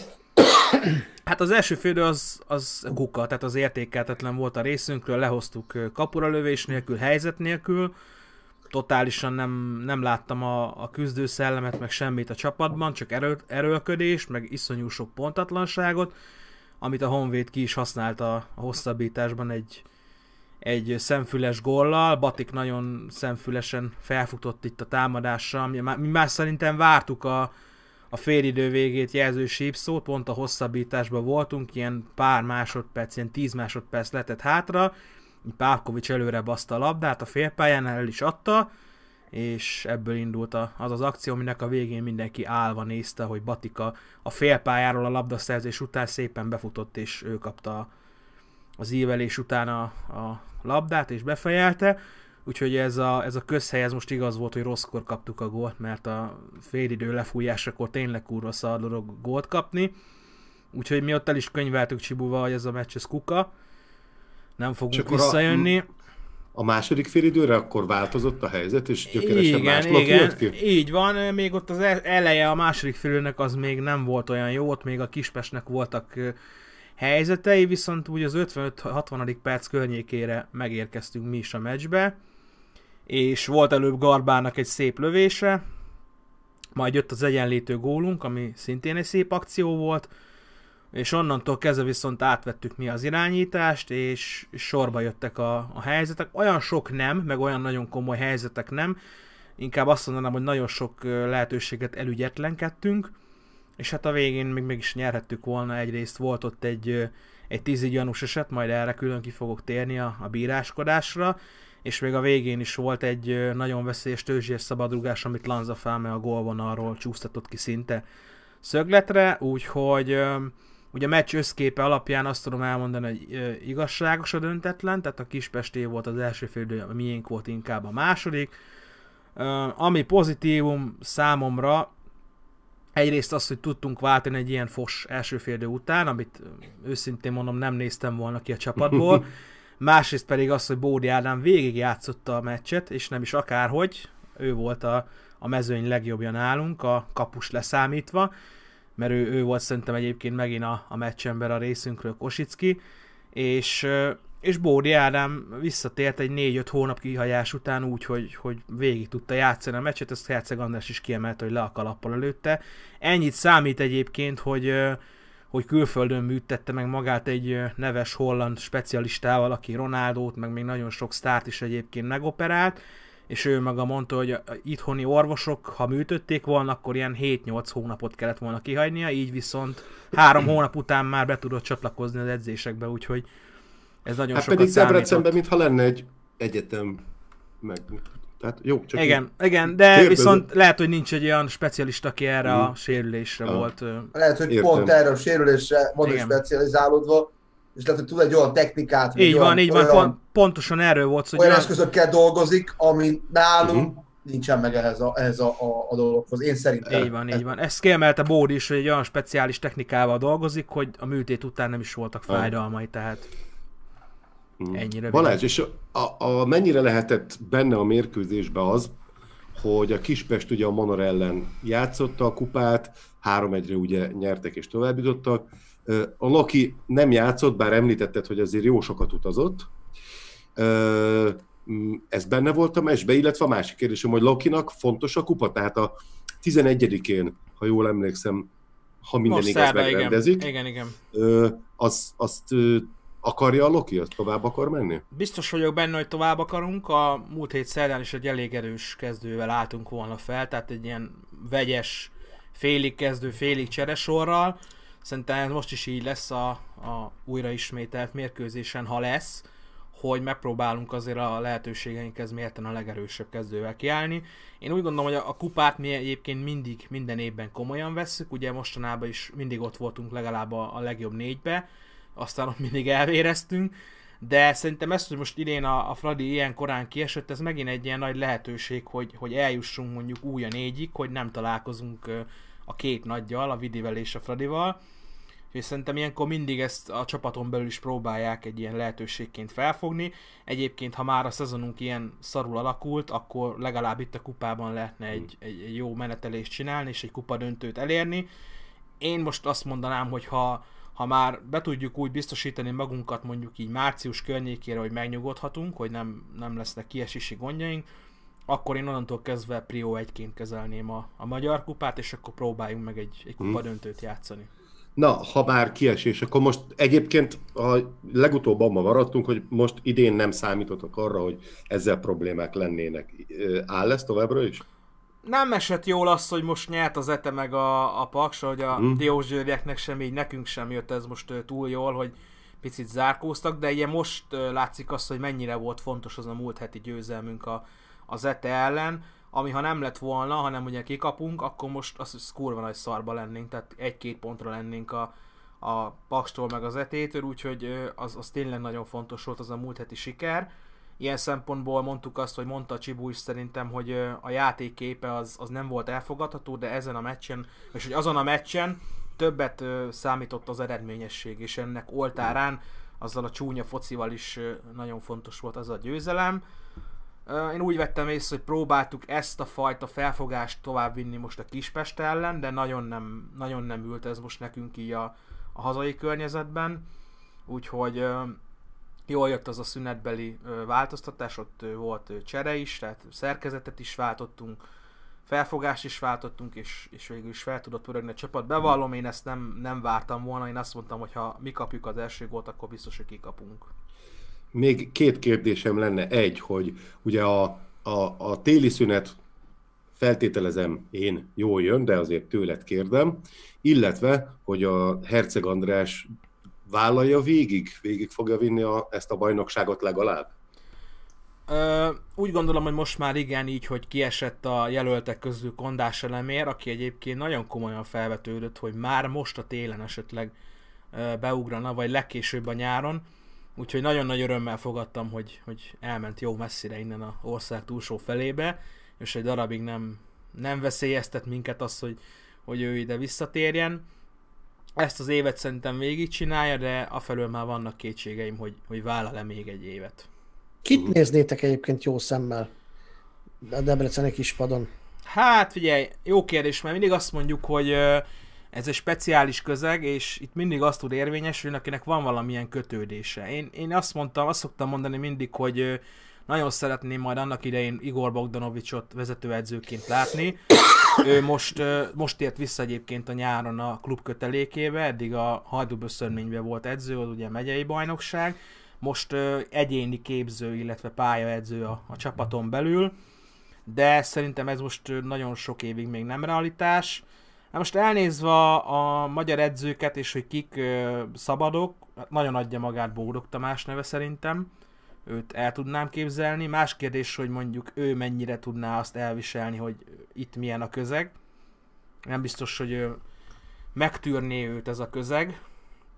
Pedig egyébként szerintem benne lenne ráció abba, hogy jó csapatot csináljon. Hát most így más nem tudnék mondani nagy hirtelen. Uh-huh. Még Feckó Tamás volt az egyébként, akit még annak idején, mikor még a Balmazújvárosban volt, akkor is szívesen néztünk volna, de ugye most foglalt, tehát ő nem. Aha. Szívicset hát, nem? Nem, nem. Hát meg ugye, meg ugye Ferike esetleg, de hát... Na, ne, ne, most, ne, ne, ne, ne. Mert most ő, mert most ő pihen, gyanúsan pihen, sok ideje pihen. pihen. Pihenjen. Én... Még szeretnék beszélni Mond. pár Ja, tényleg említetted, igen, igen mondja. Van egy a bíráskodás, ugye Kassai volt a játékvezető, és itt mind a két tábor most ki van bukva rá nagyon.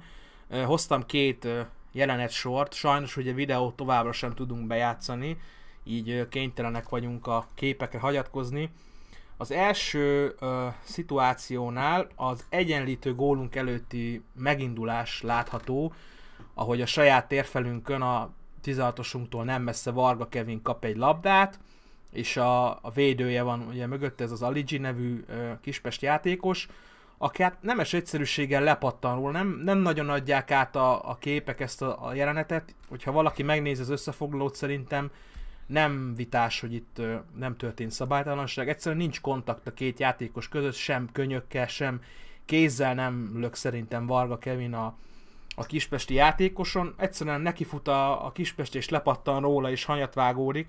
A kispest szurkolók ezt nehezményezték, mint ö, téves ítélet, és hogy ugye ebből az akcióból született a gólunk.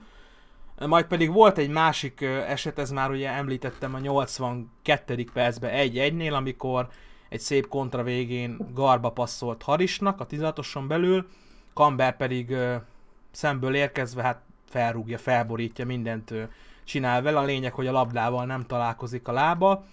Én szerintem ez egy tiszta 11-es volt, ezt egyébként a kispestiek is elismerték, ö, csak ők úgy próbáltak érvelni, hogy mivel a egyenlítő gól előtt elnézte Kassai, ezért itt kompenzált ezzel a meg nem adott izével, hát azért én ezzel erőteljesen nem értek egyet, mert egyébként szerintem nem volt falt a, az egyenlítő gólunk előtt. Másrészt szerintem ez ne legyen érv, hogy, hogyha ott ellenünk fújt, akkor itt fújjon nekünk, tehát egy tiszta 11-esről beszélünk ebben az esetben.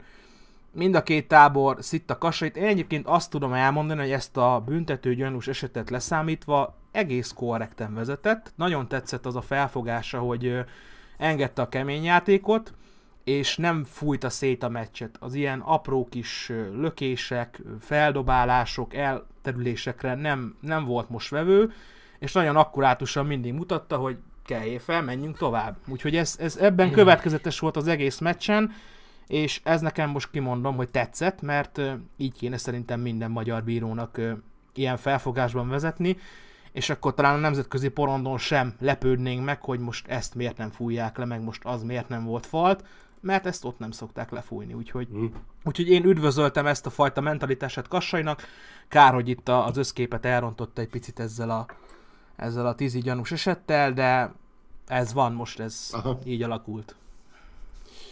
Jó, és még valami Balázs? Ami még valami, igen. Fontos, itt ugye? most nagyon nagy tanakodásban vagyunk a srácokról, ugyanis született egy Instagram poszt a egyik játékosunktól éppen egy órája, Bényei Balázs írta ki egy elég indulatosan, hogy a csapat és a szurkolói egymásért mindig ezt gondoltam, az utóbbi időkben hétről hétre csalódnom kell. Elfogadhatatlan számomra, hogy gyűlölködő, esetenként rasszista megnyilvánulásokkal kelljen szembesülnie bárkinek, a főleg a saját csapata szurkolóitól. Ugyanannak a csapatnak részei vagyunk, legyünk bármilyen nemzetiségűek, tartozzunk bármely fele- felekezethez, vagy legyen a bőrünk bármilyen színű. Nagyon szomorú, hogy így viselkedtek egy társunkkal szemben. Szégyelje magát mindenki, akkor, aki ebben részt vesz. Én azt teszem miattatok. Tomás Kosicki velünk. Hajrá DVSC! Nem tudjuk, hogy ez uh, mi miatt született ez a, ez a poszt. Uh, annyit kell tudni, hogy a, a mérkőzésen volt egy kiírás a, az ultráinknak a kapu mögött, hogy Nagy Sanyi velünk. És utána elkezdték Nagy Sanyit éltetni, tudva levő, hogy vele egyébként jóban van a tábor. Most ez a Tomas Kosicki velünk kiírás, nekem ez erősen hajaz, és valahogy összekapcsolom ezzel a, a fajta kiírással. Nem tudom, hogy ö, mi miatt van most ez a kifakadás, és hogy mi, mit, kapott, mit kaphatott Kosicki, ő ugye a cserekapusunk. Úgyhogy még egyelőre nyomozunk, hogy mi lehet az ügyben. Nem tudom, hogyha a nézőink közül esetleg valaki tud többet, akkor az megírhatja. Úgyhogy úgy látszik, hogy most valami balhé van csapaton Mhm. belül. És a szurkolók között. Aha. Hát nem tudom. Nem tudom, itt a, a, a bőrszínre, meg a vallásra én nem találok különösebb, például Kosicki esetében különösebb okot. Hát nem tudom, a nem identitás, de hát ez meg így hagyjuk Szlovák, már. szlovák Szlo- ő, ő szlovák, Szlovák. igen, szlovák. Na, erre Nem azért lehet, van egy... hogy az lehet egyébként, hogy amikor ő annak idején lenyilatkozta, hogy nem akar itt védeni, meg mi volt? Nem lesz Volt, ezzel volt valami ilyen, de nem, nem hiszem Nem. egyébként, nem. Figyelj, nem. aha. Figyeljetek, én azt mondom, hogy nekünk volt egy ilyen mm, esetünk, amikor ö, nem is futballmérkőzés volt, jégkorong mérkőzésen, az, az volt a történet, hogy minden olyan játékosnak kicsibe kiraktuk egy nagy, óriási nagy mezre a, a, a zászlaját, az országának a zászlaját, amelyiket, am, amelyiknek az állampolgára, amelyiket, helyesebben amelyiket ő képviseli. A játékosoktól megkérdeztük azt, hogy ők mit gondolnak. Egy román állampolgárságú játékos azt mondta, hogy ő székely, ezért a értelemszerűen a székely zászló került ki. Még egy másik játékos, aki felvidéki, ő azt mondta, hogy szlovák. És hát ilyen értelemben nem volt mit tenni. Persze ezért megtaláltak minket. És én meg azt gondolom, hogy azért egy olyan közegben, ahol nem feltétlenül szeretik például őket, és ő mégis itt van, és, és egyébként segít, segíti a csapatát, jelen esetben akkor az Újpestet, vagy ott a kapust nyilván a Debrecen, akkor az lehet, hogy még inkább talán megsüvegelendő is, mert a Benes dekrétumokat valószínűleg nem ők írtak, ír, írogatták, és hasonló, de nem menjünk bele ilyen nagyon mélyen a témába. Minden esetre érdekes dolog, és nagyon kíváncsian várom, hogy kiderüljön, hogy mi van tényleg mögött a dolog miatt, mert lehet, hogy teljesen vakon vagyunk, ez persze nem kizárható. Jó, és akkor én tovább mennék a Újpest akkor, István. akkor mielőtt De- tovább megyünk, van egy videóm a két gólról, ez röviden egy másfél perc. Na,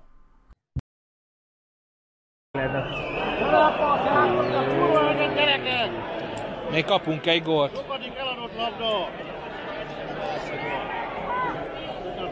Ne hagyd beadni! Baj van. Mondtam, hogy kurva életben, nem bírjuk ki, bazd meg! Nem volt, tí- tíz másodperc nem volt már. Na azaz. Menjél, menjél, menjél, menjél, menjél!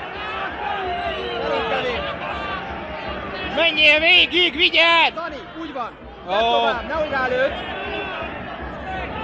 Ne tovább. Na, Na!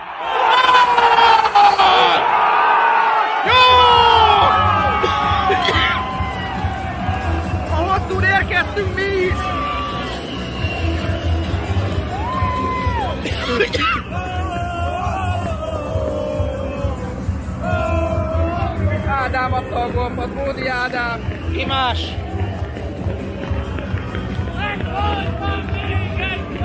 Bravo, Kevin, végre ez az.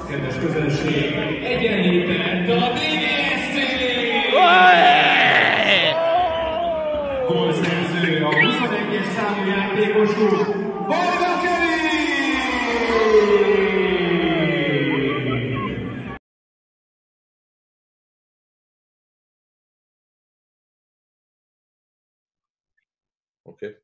Nos, hát miután megnéztük ezt a ö, rendkívül ö, örömteli ö, dolgot, ugye, mármint, hogy ö, itt a nyilvánvalóan az egyenlítő Górra gondoltam, és Balázsra. Ö, én azt gondolom, hogy, hogy tovább is mehetünk, és viszont vissza szeretnék utalni mm, méghozzá a mezőköves Diósgyőr mérkőzésre, ahol folyamatosan azt hallottam én Tihanyi Vektortól, igen, Vektor, jó hallottátok, mert tudjátok, az erővektor az olyan, hogy mindig beáll abba az irányba, amilyen erők hatnak rá, tudjátok, aztán ha így hatnak arra, ha így, akkor meg arra. Szóval a Vektor barátunk egyfolytában arról áradozott, hogy, hogy milyen, milyen úristen és mekkora, mekkora nagy mekkora nagy állat, és nagyon jó a mezőkövesd, és hogy le a kalappal, és tisztelet, és nem tudom, és hát a, a Diós Győrről egy kicsit olyan lesajnálóan beszélt, mm, és én most másokból, de megnéztem az utóbbi öt meccsnek a statisztikáját, ezt is akár beleértve a meccs előtt is, és pontosan ugyanannyi pontot szerzett a két csapat. Tehát... Jaj, de jó, hogy mondtad, mert egyébként én ezt felírtam, Igen. csak már nem akartam túlspirázni, mert egy csomó ilyen dolog van felírva, és levontam a következményeket, vagy a következtetéseket az előző két szereplésemből, hogy annyit-annyit beszélek, hogy néha már nagyon-nagyon nagyon sok egyszerre, és ezt nem akartam bemondani, de hogyha gondolod, akkor megemlítem. Jó, tehát egyébként azért néztem meg, mert a legjobb formában lévő csapat az meg az Újpest az utóbbiak mérkőzést tekintve. Hát akkor, hát akkor tudom. Jó, oké. Okay. Igen, itt az utóbbi öt mérkőzésről beszélünk természetesen. Ugye nyilván itt ebbe benne van a, a videotonnak, Bá, fú, mit mondok? Isten! A Fehérvárnak, illetve a, a, a Fradinak is most a relatív gyengébb szereplése. Hát egyébként, és akkor vissza... Relatív gyengébb szereplése? De aranyos vagy, Szami. Te csak hát, így látod ezt. Aranyos, hát most én nem, nem fogom... látjuk ezt a Fehérvárt. Figyelj, én, figyelj én, nem én leszek az, aki leszarozza a Fehérvárt, jó? Tehát az, az, az a te dolgod majd elmondani, jó? Tehát, hogy így tényleg uh, legalábbis a mostani játékát, tehát mindegy. Visszatérve a mérkőzésre, mm, nagyon érdekes, de a Kisvárda az a csapat, és figyeljetek nagyon jól, a Kisvárda az a csapat, akivel mi valóban versenyben vagyunk. Van egy oldal, ahol grafikonokon lehet követni azt, hogy milyen helyezéseket értek el a különböző fordulókban a csapatok. Egy ilyen egy ilyen vonal, vonalat rajzol ki, nyilván egy görbe vonalat, ha csak nem valaki mindig ugyanazon a pozíción van az adott bajnokságban, és a, azok a vonalak, amelyek a legtöbbször keresztezik egymást, az Újpest esetében, az a Kisvárdával van. Tehát a helyezéseinket a legtöbbször velük cserélgettük. Ergo úgy tűnik, mintha ők lennének a legnagyobb riválisaink, ezért egyébként fontos is volt ezt a mérkőzést megnyerni. A meccs azzal kezdődött, hogy a Litauszki Robi nem kezdett, csak a cserepadon volt. Az előző mérkőzésen nem volt különösen meggyőző, ő egy sérülés után tért vissza, valószínűleg tartom, hogy igazából már ő majd tavaszra fog gyúrni, és meg is értem, mert eléggé olyan jellegű sérülése volt, egy, egy apró csont sérülése a lábban, ami igen nehezen gyógyuló, és nagyon könnyű visszaesni benne. Ugye a védelem így nélkül állt föl, de szerencsére ezúttal igazából jól muzsikált. Az elején kiegyenlítetten kezdődött a meccs, majd aztán elkezdtünk brutál módon egykapuzni, és a harmadik, 34. percben megszereztük a vezetést. Hát tulajdonképpen ez egy öngólnak tekinthető, egy kapura tartó lövésbe a védő még beletette a fejét, és a kapus már nem tudta lereagálni a labda megváltozott útját. Úgyhogy aztán miután megszereztük a vezetést, leálltunk, gyakorlatilag átadtuk a, a terepet, és a második félidőben is inkább a e, Kisvárda e, tűnt ö, agilisabbnak, de hát egyszerűen nem tudtak értelmes, komoly olyan helyzetet kialakítani, amiből gólt szerezhettek volna. Banainak volt dolga, de igazából nagyon nagy próbára nem tették. Ami érdekes volt, hogy a Kisvárda többet passzolt valamivel, és pontosabban is passzolt. 82, illetve 85 százalék volt a passzpontosság. Ez egyébként azt mutatja, hogy a két csapat nem nagyon akarta zavarni egymást a, a játékban. A Kisvárda többször is lőtt kapura, és többször is találta azt el. Egyébként ők 9-ből 4-szer találták el, mi 7-ből 3-szor, és ahol eldőlt ez a mérkőzés, az mégiscsak jelent valamilyen szintet, illetve jelenti azt, hogy, hogy valami ö, ö, talán változóban van, hogy a párharcokat azért 53-47 arányban nyertük meg. Ez Tudom, hogy ez sokat nem jelentenek ezek a számok, ugyanakkor azt ki kell emelnem, hogy az Újpestnél nagyon sokszor ez probléma, hogy a párharcokat nem ke- nyerjük meg kellő számban, és azt is hozzá kell, hogy tegyem, hogy ez a 53-47 az, az egyébként párharcok esetében komoly ö, fölénynek ö, számít.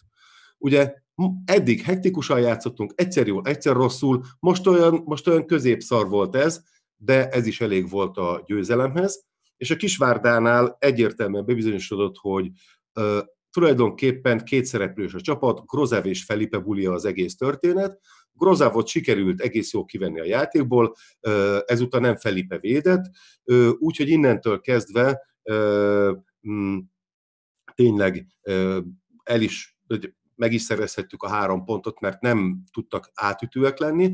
Ugyanakkor azért meg kell jegyezni, hogy a meccs képe alapján egy döntetlen sem lett volna amúgy különösebben meglepő, tegyük hozzá, tehát nem voltunk, hogy is mondjam, megkérdőjelezhetetlenül jobbak végig, csak a bizonyos időszakaiban a meccseknek, de bizonyos időszakokban pedig értetetlen módon teljesen visszaálltunk.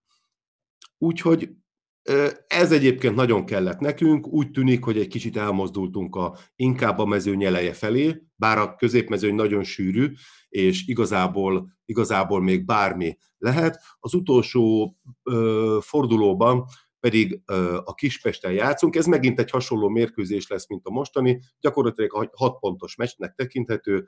Ö, igazából, hogyha azt a mérkőzést sikerül megnyerni, ami egyébként nem csak maga a pontok, hanem minden egyéb más szempont miatt is. Ugye a két szurkolótábor kikezdhetetlen barátsága okán is nagyon fontos, és akkor, akkor tényleg azt mondom, hogy sajnos nekünk szurkolóknak lett megint igazunk, az, hogy arra gondolok, hogy ugye olyan keret jött össze nyáron, amire azt mondtuk, hogy kieső, aztán egy kis erősítéssel végül is a, így a közepére, végére egészen jó kialakultak a dolgok, csak hát minden évben ez történik, és a klubvezetés nem tanul évről évre, úgy látszik a saját hibájából.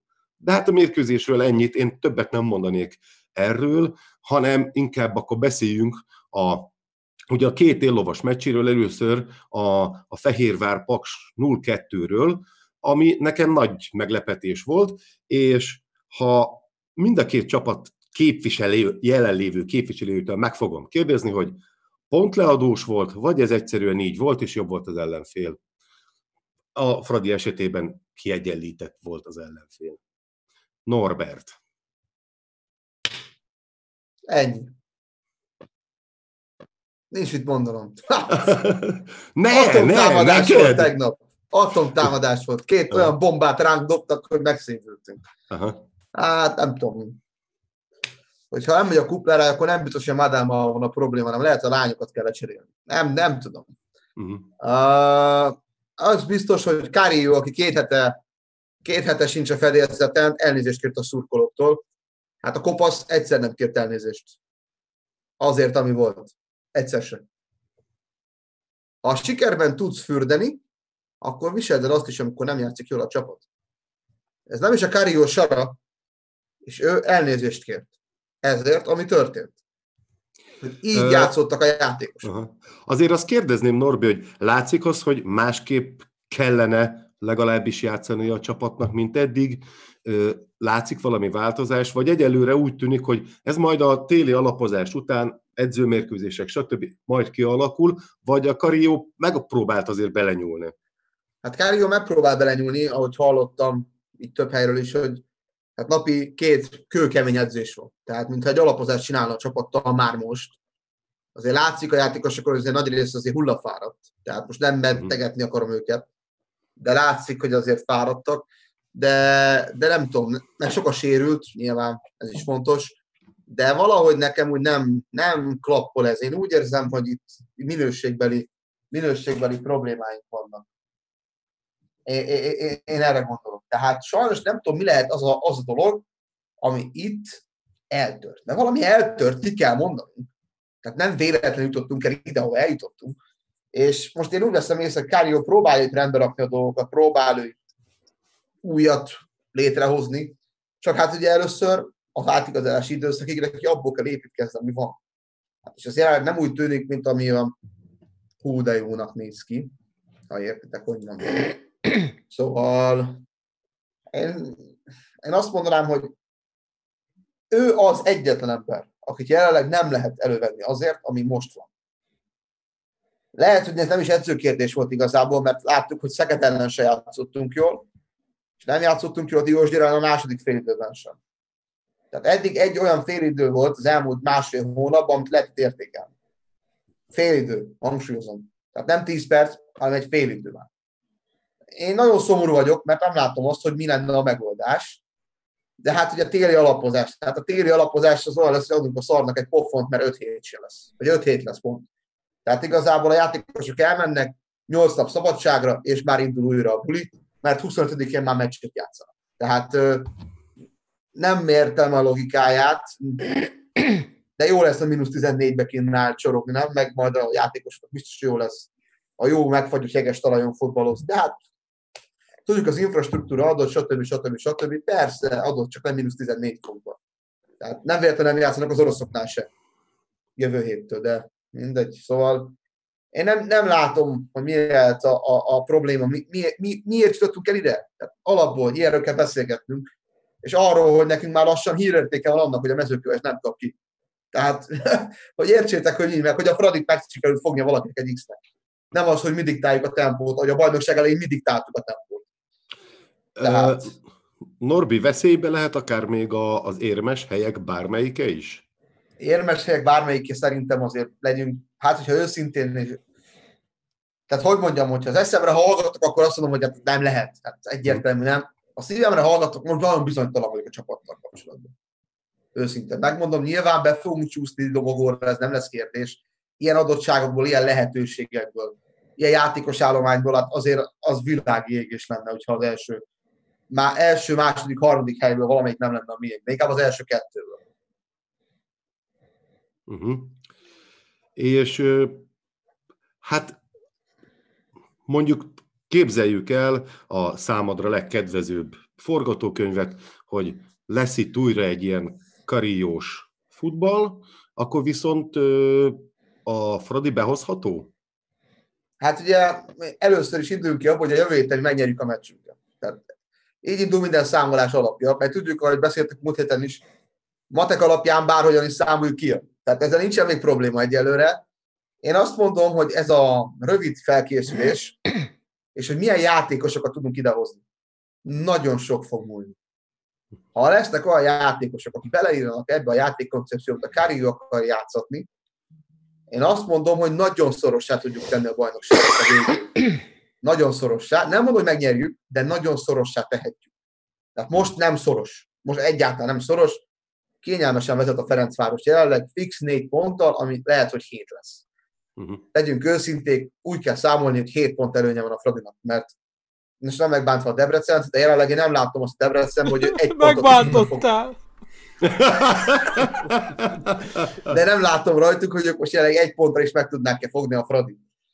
Sajnos, ez, a, ez, ez az én véleményem. De, de ő, őszintén nézve, én úgy gondolom, hogy ha most jövő héten se tudna nyerni a Fradi Diós Győrben, már pedig én úgy érzem, ez a Diós Győr most talán egy X-re jó lehet, főleg annak tudatában, hogy a Fradi csütörtökön kikimeccset játszik az Európa Ligában, és utaznak idegenbe, tehát ergo hullafáradtak lesznek, mint ahogy most is azok voltak mai nap, ma is elég álmoskás volt a második fél időben a Fradi már. Legutóbb, mikor hullafáradtak voltak, utána egy hatost kaptunk tőlük, úgyhogy erre én nem Igen, alapoznék a igen. helyedben. igen, Nem igen. baj, lehet alapozni, mert azért legyünk őszinték, a Fradi se fog megnyerni minden meccset. Tehát a Fradi egy annyira, jó, annyira rég látott jó sorozatban van, ami talán akkor volt, amikor utcahosszal megnyerte a magyar bajnokságot, csak akkor is talán szembe jött a valóság, ugye jött a bosnyák zselés cica, aztán elküldte a Fradit nyaralni.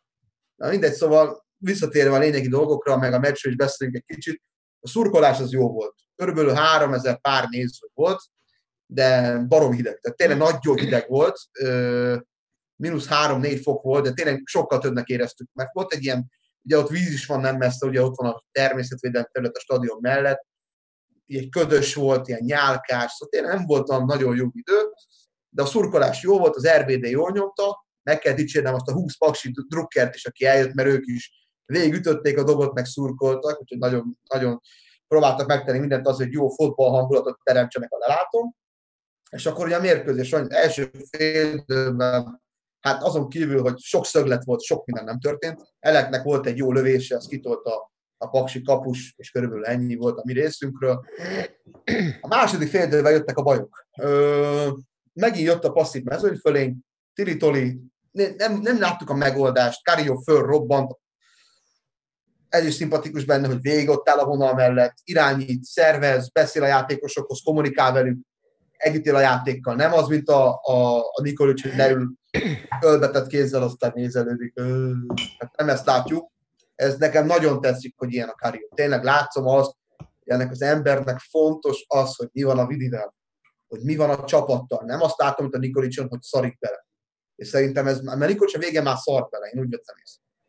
Szóval szerintem ez mindenképpen a másik. Hogy ugye a második félidőben ugye volt ez a passzív mezőnyfölény, és akkor jött ez a Tiritoli, stb. És megint mi történt? Milyen gólt kaptunk? Hát ez most azt kell mondjam, sajnos az Ádám gólja volt. Erre kijön egy kapus, viszem a labdát is, meg a babát is. A bíró úgyis engem fog védeni, ötösön belül meg végképp. Ilyen gyámoltalan nem lehet kijönni. Ádámé volt ez a gól, meg a védőké. Tehát ezt el kell ismerni. Ahogy beívelték már, az egy nagy hiba volt, ahogy a kapus kijött, még egy hiba volt. Így nem kínálom fel a rövid sarkot, és úgy dölt el az Ádám, mint egy zsákaraktárba. És én, én nekem, aki őt nagyon kedvelem, tudjátok, én jó kapusnak tartom őt, nekem ez főleg szarul esett, hogy egy ilyen fosgót kaptunk. Voltak amúgy jó védései, de, de, de, de most a Paksi kapus kurva jól védett, ezt ki kell emelnem. Nem egyszer volt bravúrja a Paksi kapusnak a második fél időben, meg az elsőben is volt egy-két bravúrja, most, hogy így eszembe jutottak. Volt egy fölétolás, amiből szöglet lett, meg ugye az eleklövése. Na és ugye a második gól az meg egy mintaszerű, mintaszerű elfutás volt, ugye Könyves, Debrecenben sokat ilyet láttunk tőle, sok ilyen megfejtést láttunk tőle a Debrecenben, megfogta, elhúzta, betolta, és eltekerte a hosszúba. Ugye mi föntültünk a Skyboxba, ugye azért van rajta a fantasztikus szalagban, nem fogom venni este. Mindegy, szóval ott ültünk, mert egy barátom meghívott magukhoz. Ezúttal is köszönöm szépen neki a lehetőséget, nagyon jól éreztem magam, nagyon korrekt volt a kiszolgálás, tényleg jól éreztem magam. És hát csak az eredmény nem volt jó, sajnos. És hát ugye a második gólnál, amikor előtte, mi pont, hogy olyan szögbe ültünk a Skyboxból, hogy amikor előtte ez már látszott, hogy gól lesz. De annyira szépen elrúgta belső rüsztel a, a, a könyves, hogy ez szerintem nem, hogy magyar szinten, de talán nemzetközi szinten sincs olyan kapus, aki ezt megfogja. Úgyhogy hát ennyi. Így röviden a meccsről. Nyugodtan kérdezzetek még, ha van kérdés, nekem is lehet eszembe egy-két mondatot, azt majd elmondom még. Minőségi, minőség, hallottok, vagy be vagyok most kapcsolva, nem is tudom hirtelen. Igen. Hallunk, igen. Oké, okay, hogy, hogy mondtad, hogy minőségben lehet valami probléma, hát mi, mi, mi, mi, mi változott a minőségbe itt a tizedik vagy tizenkettedik forduló után? Hát én, én nem, nem, nem gondolom, hogy minőség, minőségben bármi változott volna.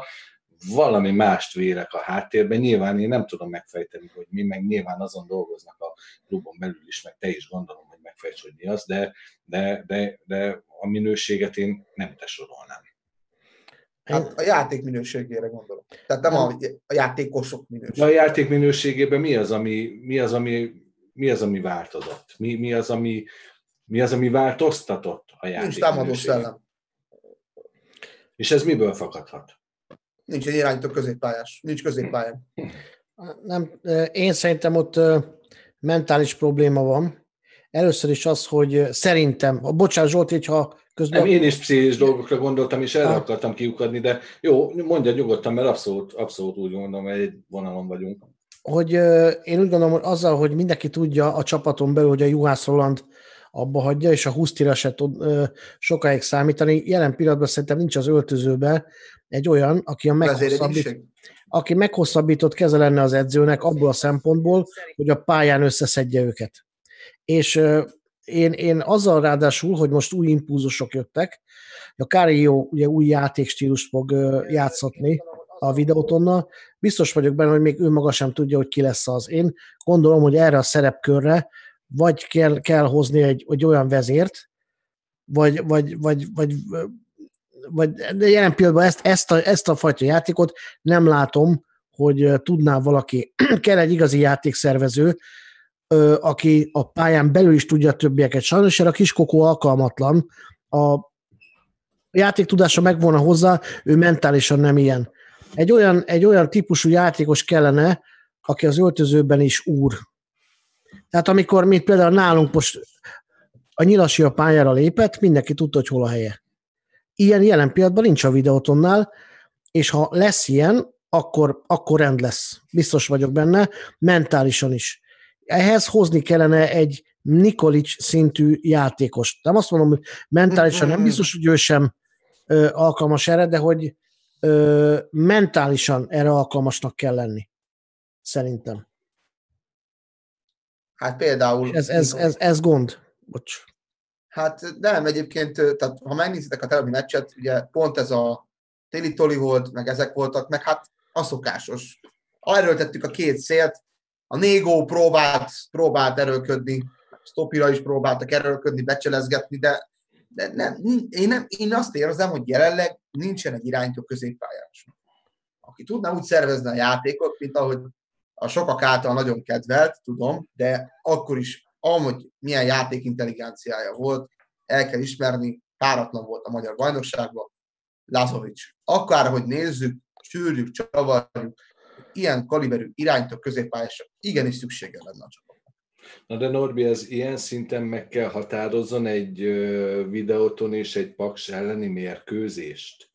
Az a baj, hogy én úgy érzem, hogy ez egy hetek óta tartó folyamat. Tehát lehet, hogy itt szükség lenne úgy ámblok a csapatnak egy sportpszichológusra, aki leüljön, és elbeszélgessen egytől egyig a játékosokkal. Mert most már hetek óta, most már azt halljuk a játékosoktól is, hogy hát van olyan, aki, aki nem veszik komolyan, akivel probléma van, mindenkinek magába kell néznie, stb. stb. stb. Tehát most már érzik ők is, hogy bizonyám a saját portájukon is van probléma, ami szerintem már egy jó jel hogy ők is érzik, hogy ez így nagyon kevés már. És főleg azért kevés, mert én úgy gondolom, hogy jelenleg ilyen enerváltan, és hát most mondjuk ki szarul gyenge játszó csapatot nagyon rég láttunk. Tényleg ez egy hetek óta tartó folyamat, hogy ilyen enerváltan és gyengén, fáradtan játszik a csapat. Mert ez sajnos az. Mert, mert ha nem így lenne, legyünk őszinték, akkor ott lehetnénk a Fradi nyakán, és lenne három pont hátrányunk, vagy kettő, vagy egy, akár tök. Jelenleg az a helyzet, hogy az egész csapat enervált. Úgy érzem, hogy mintha nyűg lenne nekik ez az egész. És, és tényleg azt veszem észre, én nem tudom, mi lehetett, mert akkor kiestünk az Európa Ligából, utána öt meccsen keresztül olyan álom, olyan álom volt az egész, ami, ami tényleg fasza volt, de most, most ezt nem tudom, tényleg nem tudom, mi lett a probléma. Én abban bízok, hogy tényleg mint ahogy régen voltak ilyen játékosok, amikor beindult ez a portugál-spanyol vonal, mintha emlékeztek rá, Walter Lee például, csak mondtam egy nevet, Felipe Oliveira, ilyen játékosok kellenének, mert ilyen játékosok látták a futballt, tudták a futballt, nem pedig lötyögni akartak. Én azért gondolom, hogy, hogy lesz valami, és, és bízok benne, hogy, hogy itt azért nem abba fogunk kiteljesedni, hogy megnyerjük a Magyar Kupát, mert hú, de jó. De akkor is csak az Európa Liga, a bajnokságot kéne megnyerni, mert a BL-ből a legkönnyebb bejutni mindig az Európai Kupa porondra.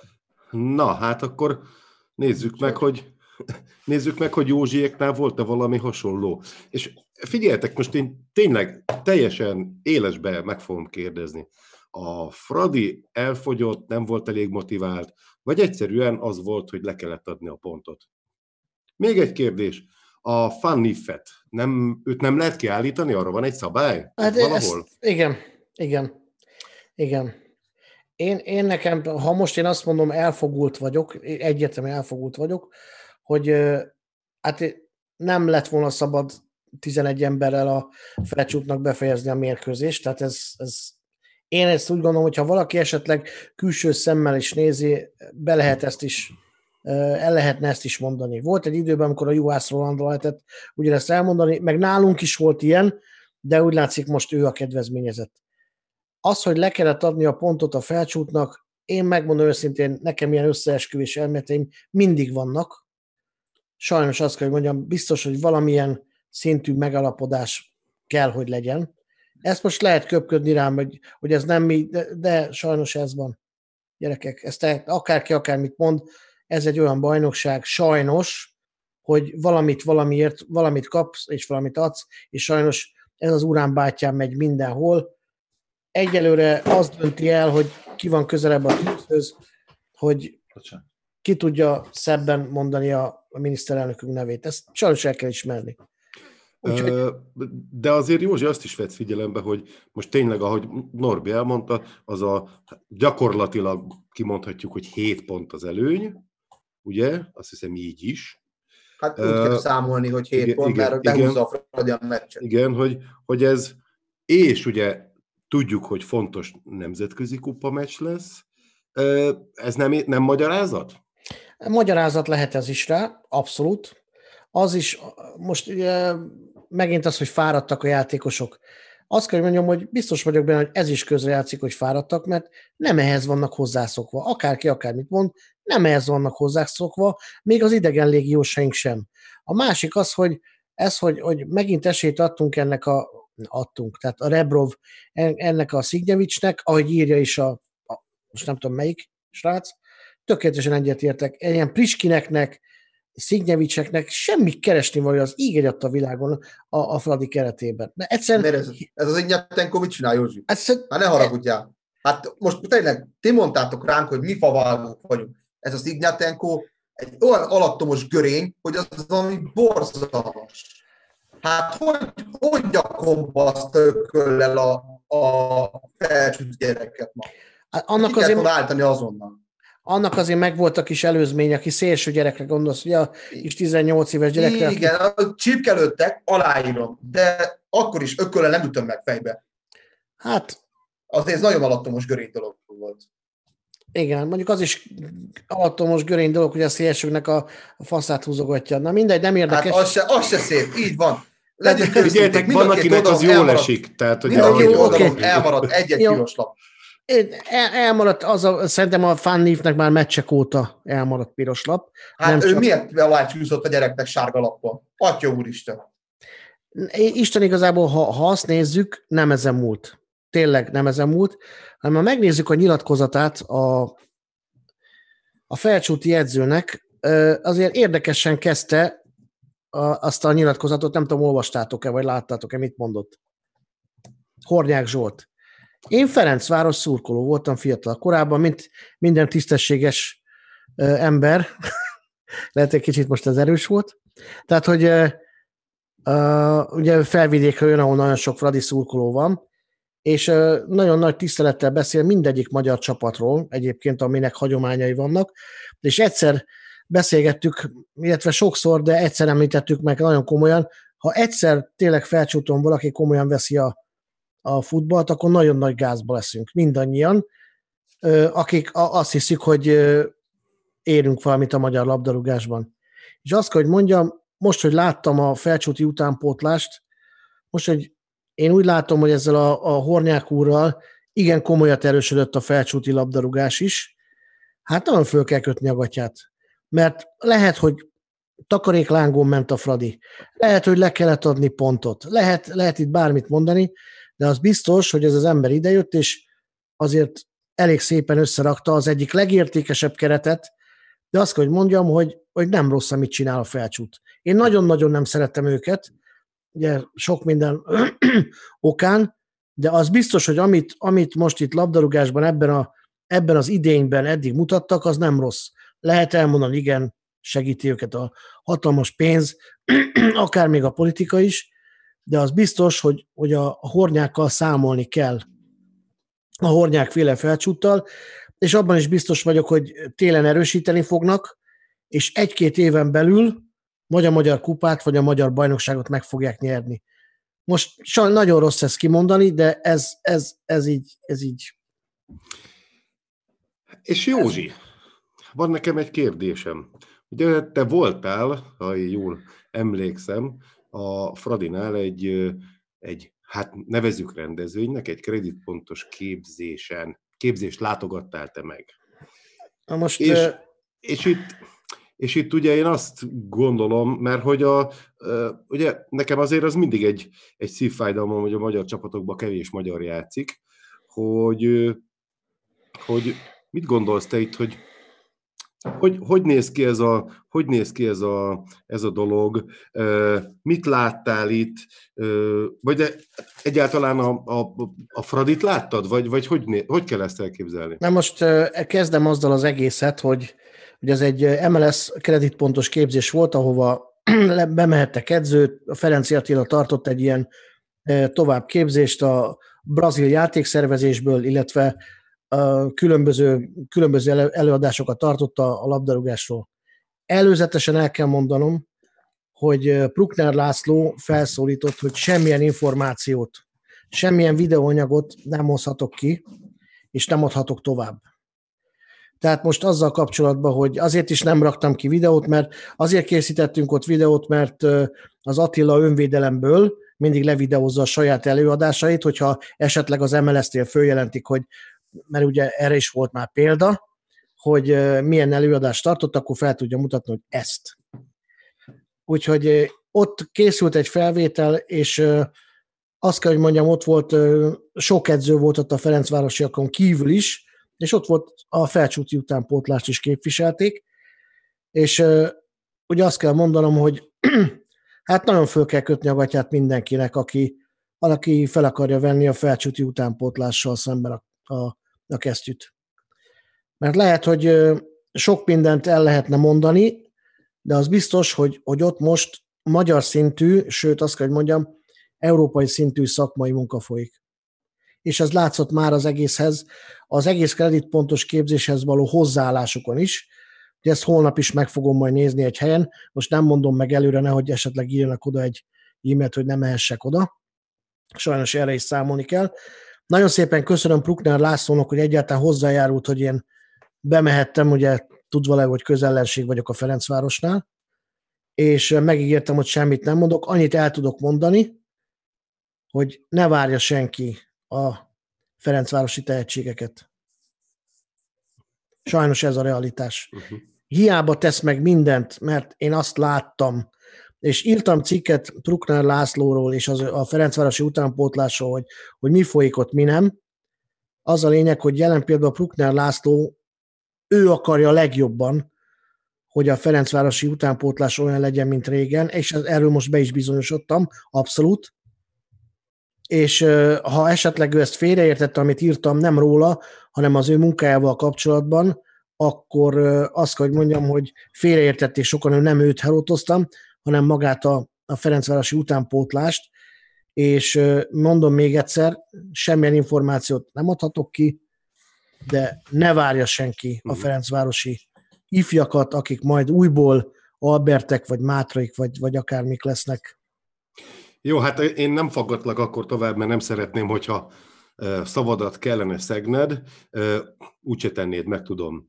Úgyhogy még azért a mérkőzésre visszatérve, és akkor most amit így hallottam, és amit így én akkor ebből így, ebből így sejteni vélek, akkor, akkor végül is ez a kettő-kettő, ez már egy előszele lehet annak, hogy fel kell készülni, hogy a következőkben a felcsút az egy igenis meghatározó csapat lesz az NB1-ben, akár hosszabb távon is? Hát én biztos vagyok benne, hogy addig, amíg ez a, ez a fajta versenykiírás lesz, illetve ez a fajta premizálás megy Magyarországon, tehát amíg megy a TAU, és a többi, addig igen. addig biztos. Amíg, amíg nincsen, ö, nem transzparensen működnek a csapatok, és nem tudjuk pontosan, hogy kinek ki a tulajdonosa, ö, nincsen betekintésünk semmibe, akkor azt kell, hogy mondjam, itt, amíg nem tisztázottak a, a pénzügyek sehol sem, addig, addig nem kaphatunk teljes képet a magyar tisztaságáról, és azt kell, hogy mondjam, számolni kell a felcsúttal, de csak addig a pillanatig, amíg ez a rendszer van, tehát ezt most nem a politikai rendszerre gondolok elsősorban, de láthatjuk azt, hogy mi van az, hogyha hirtelen leveszi a kezét a, a, egy csapatról a, a, a gazdasági erő, és mi történik vele, aki szinte csak a, a, TAU, a TAU-nak köszönhette a, a, a, az egész létét. Úgyhogy én azt kell, hogy mondjam, hogy igen, most így makogok össze-vissza, mert ugye nagyon-nagyon-nagyon-nagyon vigyáznunk kell arra, hogy mit mondunk mindannyian, hiszen eh, lehet, lehet, indítottak már mindenki ellen különböző pereket, nem akarok senki ellen, főleg magam ellen, de a többiek ellen sem semmilyen ilyen dolgot, általánosságokban beszélünk, de azért ki kell mondani egy pár dolgot, és azt kell, hogy mondanom, hogy a felcsút jelen pillanatban, én azt mondom, három éven belül vagy bajnok, vagy kupagyőztes lesz. És már a szurkolók is megjelentek egyébként, a, nem is tudom, a valamelyik, valamelyik hát gyerekek, hát e- elképesztő volt, hogy a valami, múlt héten melyik mérkőzés kapcsán e, mutatták a felcsút ö, szurkolók nyugdíjas klubjának a, a, az egyik különítményét, hát nagyjából, nagyjából annyi közük van szerintem a focihoz, mint Párizsnak a francia salátához. Nem tudom, hogy honnan meg, meg mind lettek ők, ők, ők, oda küldve, vagy oda, de, de lényeg az, hogy hosszan, hosszan mutatta őket a kamera, tök jó volt, kimentek a játékosok, megtapsolták őket, tehát most már a szurkolók száma is gyarapszik felcsúton, úgyhogy És az, a- az a gáz, hogy figyelj. bocsánat, bocsánat, bocsánat, itt látok hozzászólást, igen. Régebben a Ferencvárosban ö, presztízs volt játszani, presztízs volt a Ferencváros utánpótlásába elvinni a gyereket, mert olyan szakmai munka folyt, most egészen mondjuk egy Lisztes Krisztiánig bezárólag, hogy igenis megérte a gyereket odavinni. Jelen pillanatban lehet, hogy megérné, csak vannak olyan egyesületek, akik jobban premizálják, és tehát magyarul elszívkázzák a többi utánpótlás helyről a gyereket, azzal, hogy meghűítik a szüleiket, már 12-14 éves gyerekeket megkörnyékeznek a, a, a különböző van, ügynökök, és azt mondják, hogy oda irányítják, ahol majd azt mondják, hogy több kitörési lehetősége van, és jelen pillanatban ezt, ha kimondjuk, ha nem, akkor is a felcsút. Jó, hát én pont azt akarom mondani ezzel kapcsolatban, hogy itt egyébként senki ne véljen felfedezni semmiféle részünkről politizálást vagy egyéb dolgot.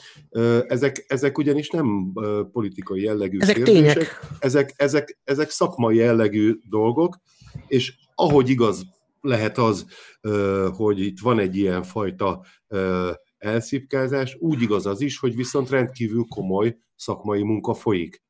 Tehát azért azt hozzá kell tegyük, hogy, hogy azért itt nem arról van szó, hogy ott most valahol vidéken a pusztából ott kizavarják a gyerekeket, és akkor majd így lesz valami, akik nagyon tehetségesek, hanem igen komoly szakemberek, igen komoly módon foglalkoznak velük.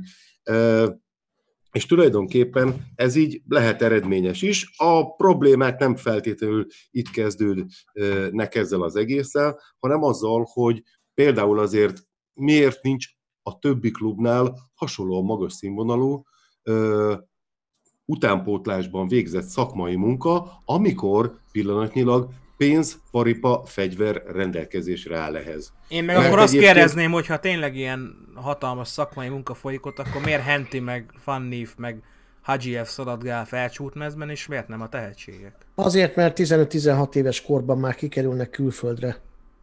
Onnan, onnan ad- adják Á, el őket, igen. mert abból is, abból is lehet pénzt csinálni, illetve nem tudnak bekerülni.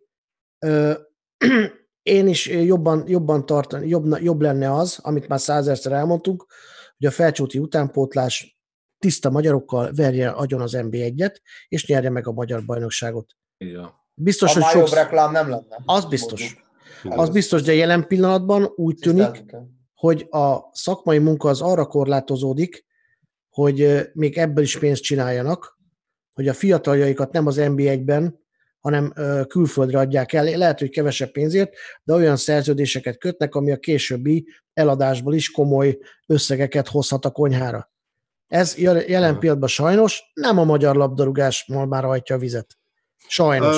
Hát azért én, én azért, azért bíznék, hogy ezek a gyerekek idővel külföldön, akár nagyobb bajnokságokban is kipróbálhatják magukat, és ott akár meghatározó játékosokká válhatnak, de hát ezt majd meglátjuk, mert hogyha abból indulunk ki, hogy az NB1 nem biztos, hogy megtanít arra, hogy te egy magasabban jegyzett európai bajnokságban szerepeljél, akkor viszont amúgy lehet, hogy ez az út, hogy akkor fiatalkorban oda kell kerülni.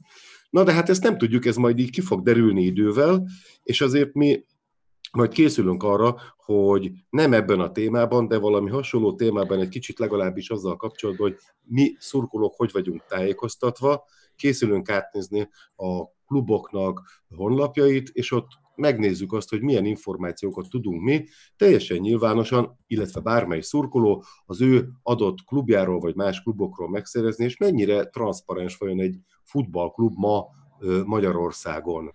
Egy, csak még egy pillanat.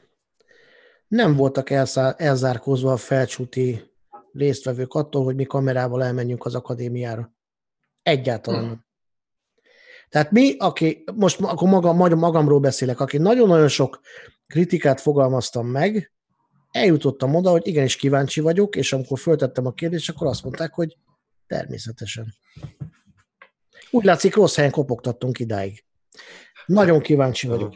Hát egyrészt más, és, és tényleg én teljesen biztos vagyok benne egyébként. Nekem vannak így előfeltételezéseim, és én teljesen biztos vagyok benne, hogy nem azt fogjuk látni, hogy ilyen, ilyen gazfickók ott számogatják a pénzt, és így, és így ilyen izékel, és nem tudom, hanem ott komoly szakmai munkát fogunk látni, mert azért azt, az teljesen biztos, hogy, hogy egyébként látszik már azért, ha megnézitek, az utánpótlás bajnokságokban, vagy például a European Youth League-ben azért látszik, hogy ki szerepel ott Na mindegy, ezt hagyjuk és ezt a témát, mert ennek majd lesz egy, lesz egy folytatása, nagyon kíváncsiak leszünk rá. És hát én azt gondolom, hogy akkor zárhatjuk azzal a műsorunkat, hogy az utolsók zárkóznak, az elsők most egy kicsit, kicsit mint hogyha elmaradóbban teljesítenének. Kicsit tömöröd, tömörödik. Úgy látszik, hogy újra összetömörödik a, a, a társaság, talán egy kaposvár, aki most pillanatnyilag kilóg, tehát majd tavaszra ki tudja, hogy mi fog itt ott is történni. Úgyhogy egyre izgalmasabbá válik a helyzet, és nagy, nagy, nagy várakozásaim vannak ugye a jövő héttel az utolsó fordulóval kapcsolatban, hát az idei utolsó fordulóval kapcsolatban, mert egyébként olyan párosítások lesznek, ami majd sok mindenre akár részben válaszokat adhat. De hát most eljött a búcsú ideje, úgyhogy fájó szívvel el kell, hogy köszönjünk. Sziasztok! Köszönjük, hogy velünk voltatok. Ez volt a semleges térfél adása. Jó éjszakát nektek, hajrá lilák! Én ezt el szeretném mondani, hogy Spotify-on is meg tudjátok hallgatni az adást felvételről. Ugye köszönjük a, a debrecenieknek ezt a fajta munkáját is megint. Úgyhogy a következő hetekben fogunk jelentkezni megint vloggal, megint jövő héten nagyon remélem, hogy el tud jönni, akkor a szombathelyi képviselő is el tudja mondani, hogy jelen pillanatban mi a helyzet a Halival. Reméljük mindannyian, hogy jó hírekkel fog szolgálni, és hát most már kellemes télapót nem tudok kívánni senkit, csak Hajrá, Fradi! Sziasztok! Balázs Zsolti? Köszönjetek! Én majd a végére maradok. Gyerekek, Oké, okay, rendben, hát a, a, a, a hajrá Diósgyőr, jövő héten egy Diósgyőr Ferencváros mérkőzés van, és remélem, hogy a csapat ugyanúgy fel fog nőni, ha más nem eredményesség szempontjából a szurkolótáborhoz, mint, ami, mint ahogy mezőkövesden ezt megtette. A hangulat az garantált lesz, úgyhogy gyertek ki a stadionba és szorítsatok a Diózsőrért. Hajrá Diózsőr! Sziasztok, köszi szépen mindenkinek a figyelmet, örülök, hogy ma is itt voltam veletek. és reméljük, hogy néztétek a műsort. Remélem, hogy sikerül valahogy győzni Kisvárdán, és hogy a Fradi újra pontokat hullaj, de viszont csütörtökön sok sikert kívánok nektek, Józsi. Remélem, hogy egy jó eredmény születik a magyar foci szempontjából, mert most második évben zsinórban ott vagyunk, úgyhogy hát a magyarok, úgyhogy remélem, hogy valami eredmény sikeredik, aztán meglátjuk majd, hogy mi lesz. Jövő héten találkozunk. Sziasztok, hajrá videót! Jó éjszakát!